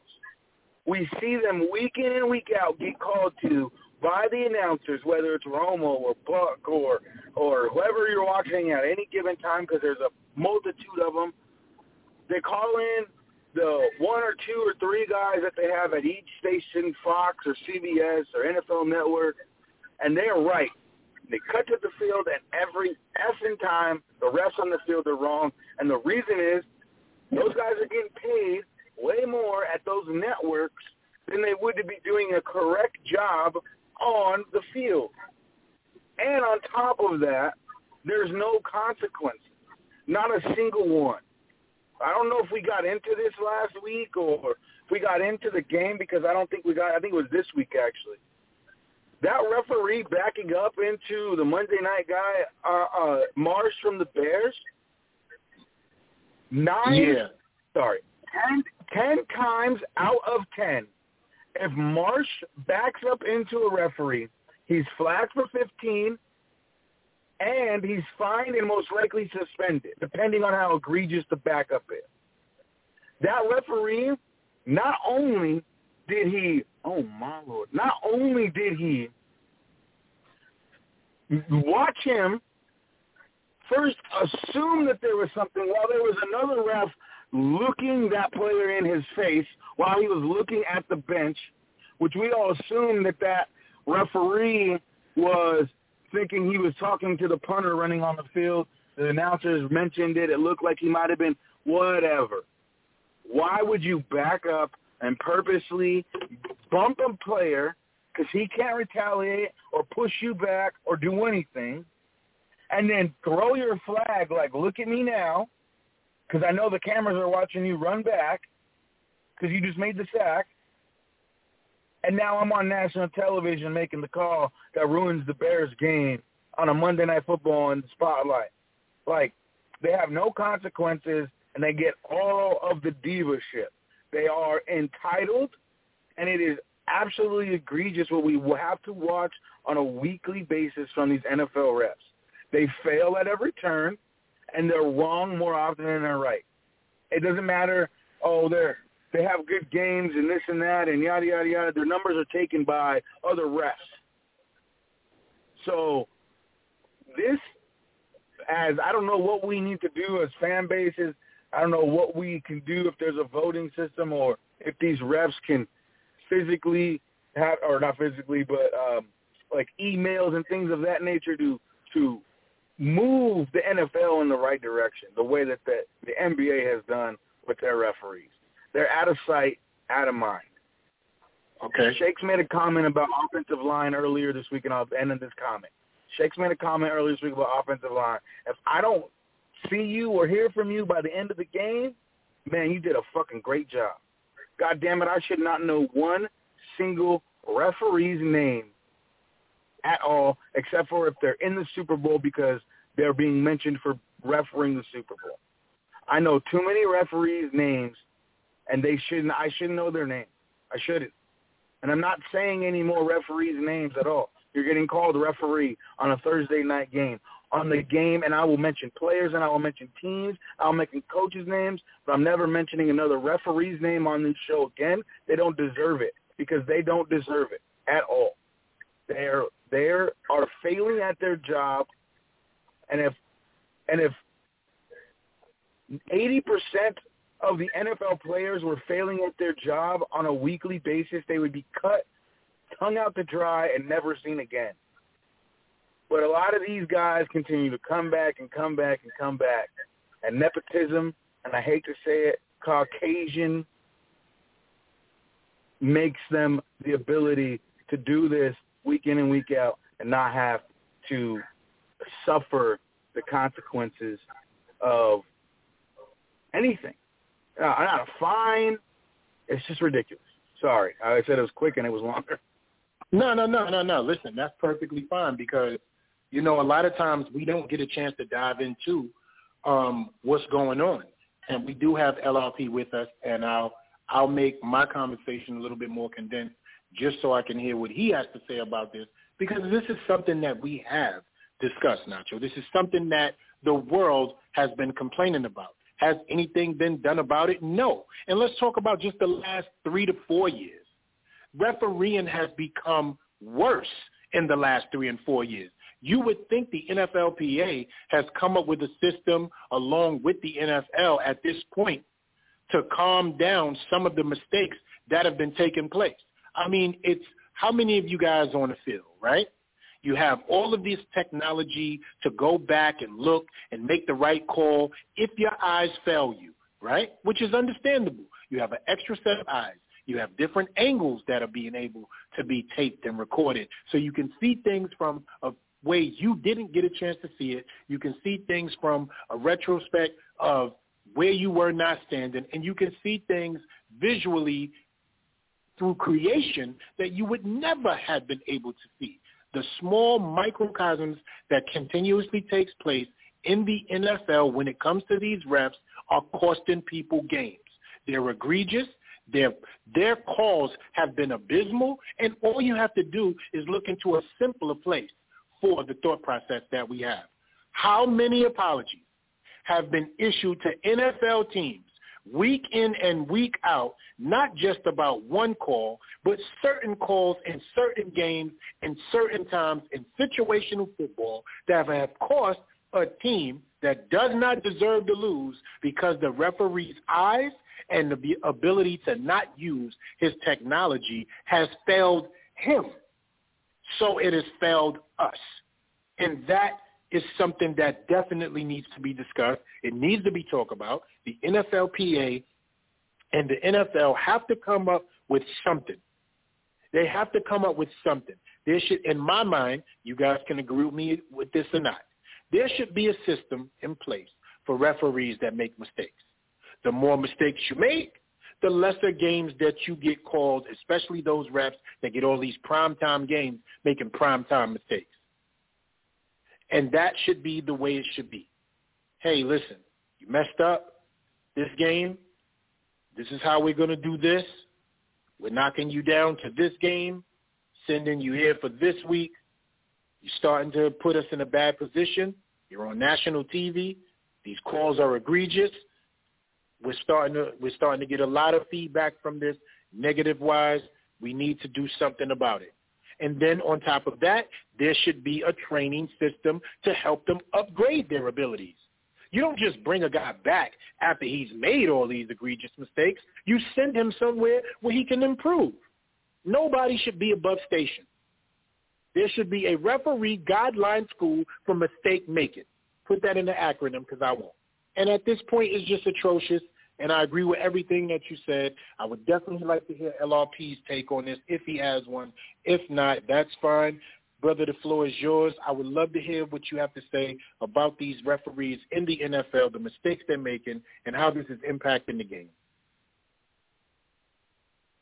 Well,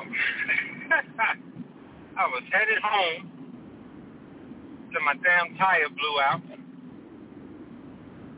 So uh, I briefly left the cause to do fucking change my goddamn tires, riding Referee on this dumbass donut.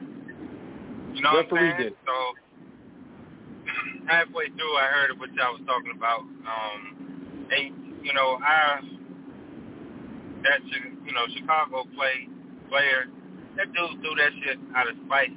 You know what I mean? The refs have always been very sensitive and you know, for them to pretend that they are, uh, you know, to their jobs is fallacy, it's stupid, it's dumb, because they're not. They're getting their feelings, and then, you know, they charge you with all kinds of stuff. And it's ridiculous. I mean, you can even tell he didn't even throw that flag until he bumped him, or until he initiated the bump. You know what I mean? And then, you know, going to throw it, leave it up there like he just made a three-pointer. you know, it's, it's trifling. It's been trifling, but they haven't changed it, and they're not going to, unless uh, you know more people speak up. But this is atrocious, and I've always hated it. Excuse me. I always thought these refs were a bunch of bitches.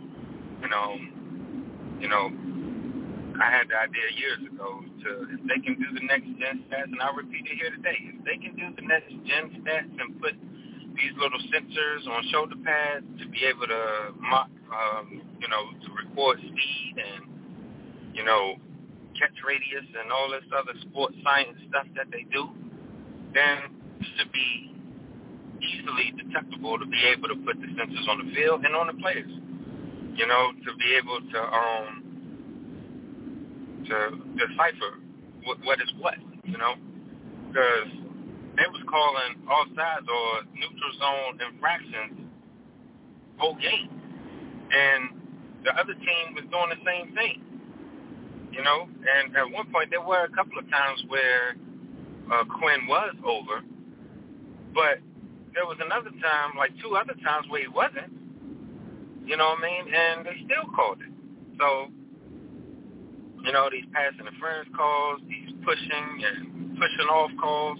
We should have sensors for this stuff. And once the sensor goes off, then you know, hey, there's a violation. You know, on top of the replay. It's like, well, I don't really see it. You know, did the ball come out? Should be a sensor on the back inside the ball. It's like, hey, the ball hit the ground. Sensor picked it up. So they have pressure points and all that shit. Don't think that they don't. They got all kinds of cool ass gadgets. You go on the website, touch a Martin, and find all kinds of You know what I mean? I saw a lamp spin around with two balls on it. You know what I mean? There's titty lamp on there. There's all kinds of stuff. You know, so whatever. They can think of something. They don't because they're lazy.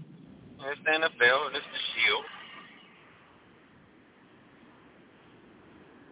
So that's all, all right. I got to say. You have it. it. It was egregious. Right. Get your sports science up. That's that. Cut it out.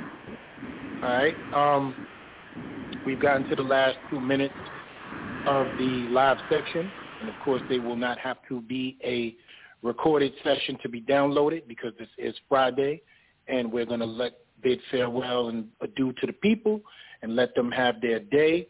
Nacho in the box has dropped off. Um, shout outs to Nacho in the box with cheese for calling in. Was it the titty lamp? Did he drop off when I said titty lamp? I guess probably. start leaving the room. we'll we'll we'll find out what's going on with that. You know how that goes. Um, see if anything else was going on that's necessary. Let me let me check in real quick. I see I got a couple of messages. All right, nothing um nothing concerning us. So LRP, I got you here, brother. We're about to get off this thing. So closing statement and uh take us home, bro. Yeah, man. Um, my apologies to the people for this uh my absence late in the week, but hey, got to make this bread, and this man had to go to work. But um, great week. I did listen to uh the shows. I will be going back to listen to the beginning of this one. Y'all have a good weekend. I face Shakes in League Two this week, and his bum ass is about to go down. and he already I got black. I'm got Black. Freezy. Yeah, I got Black Freezy in two leagues, man. Yeah, yeah. I got Shakes payback is coming. I already advanced myself with the sterile dude out in Ohio. He is now sterile. I cleansed him of his mortal sins. You know what I'm saying? And I'm about to go ahead and cleanse him. You know, is the beef done with UGK? Of course it is. I cleansed him of his mortal sins, and now he's gone somewhere else. So, Shake's about to get this work. My lineup is dope. You know what I'm saying? And um, I don't see anybody on that squad, and his whole bench is on the bye. So he ain't got nothing for me. And I'm pretty sure he already called somebody for counsel. But um, That's all right. We're gonna see what it is. Enjoy the games. Enjoy the weekend. Peace and love. Y'all be safe. And uh, that's it, man. Love y'all, bro. Love you, bro. That's what's up. LRP, we have no problems in Houston. So, as for me, y'all know what time it is, man. Um, everybody's off the line except for LRP because he'll bring us home. This show was brought to you by the Shakedown Sports Podcast. We have had a week of phenomenal shows. Me closing out on E-Style Friday. Nonetheless, you know what I mean, has added to that. Peace to the gods, peace to the earth. Shout outs to my brothers from other mothers of different and same colors for doing what y'all do, man. We have had a phenomenal week, and I'm about to bring this to a close. So we will keep you guys updated on if we will have a uh, show for Sunday, which Nacho said he may go on.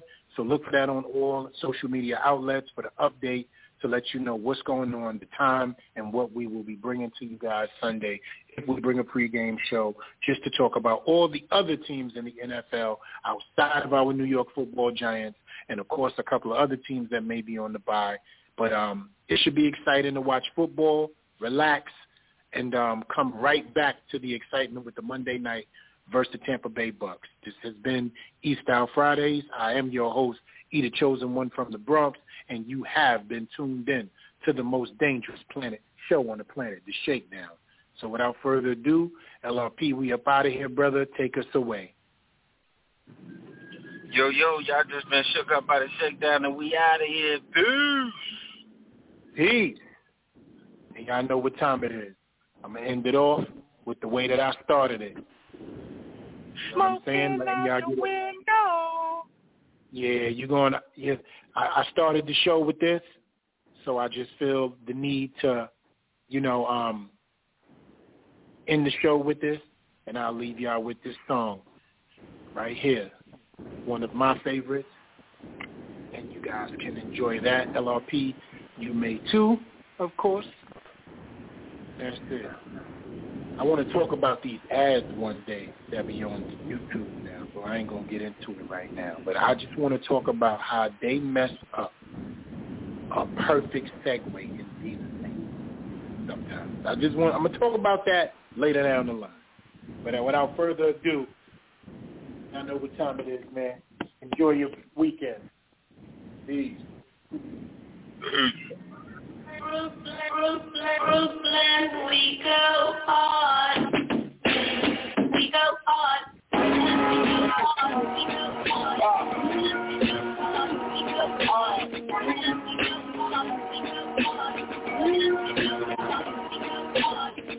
We go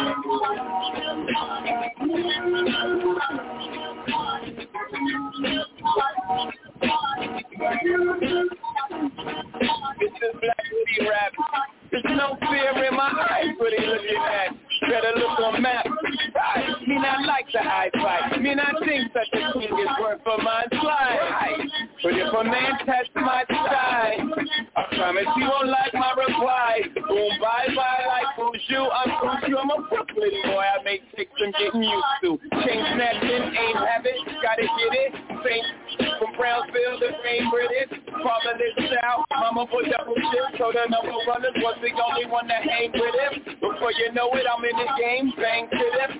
Sitting on orangutan, still to that like orange. This is some dangerous. Hey, tell me what the name of this.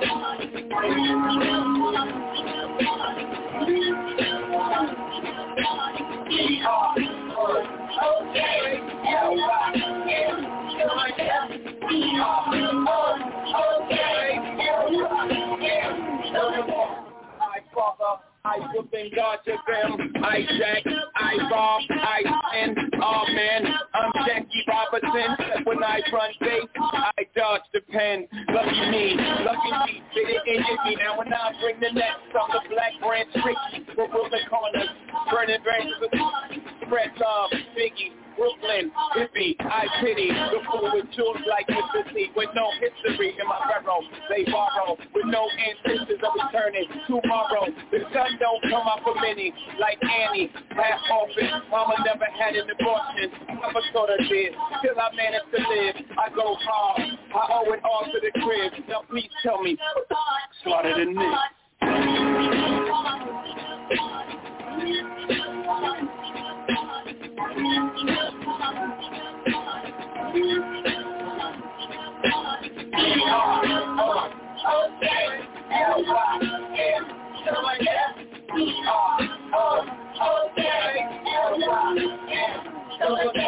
Doing my turn.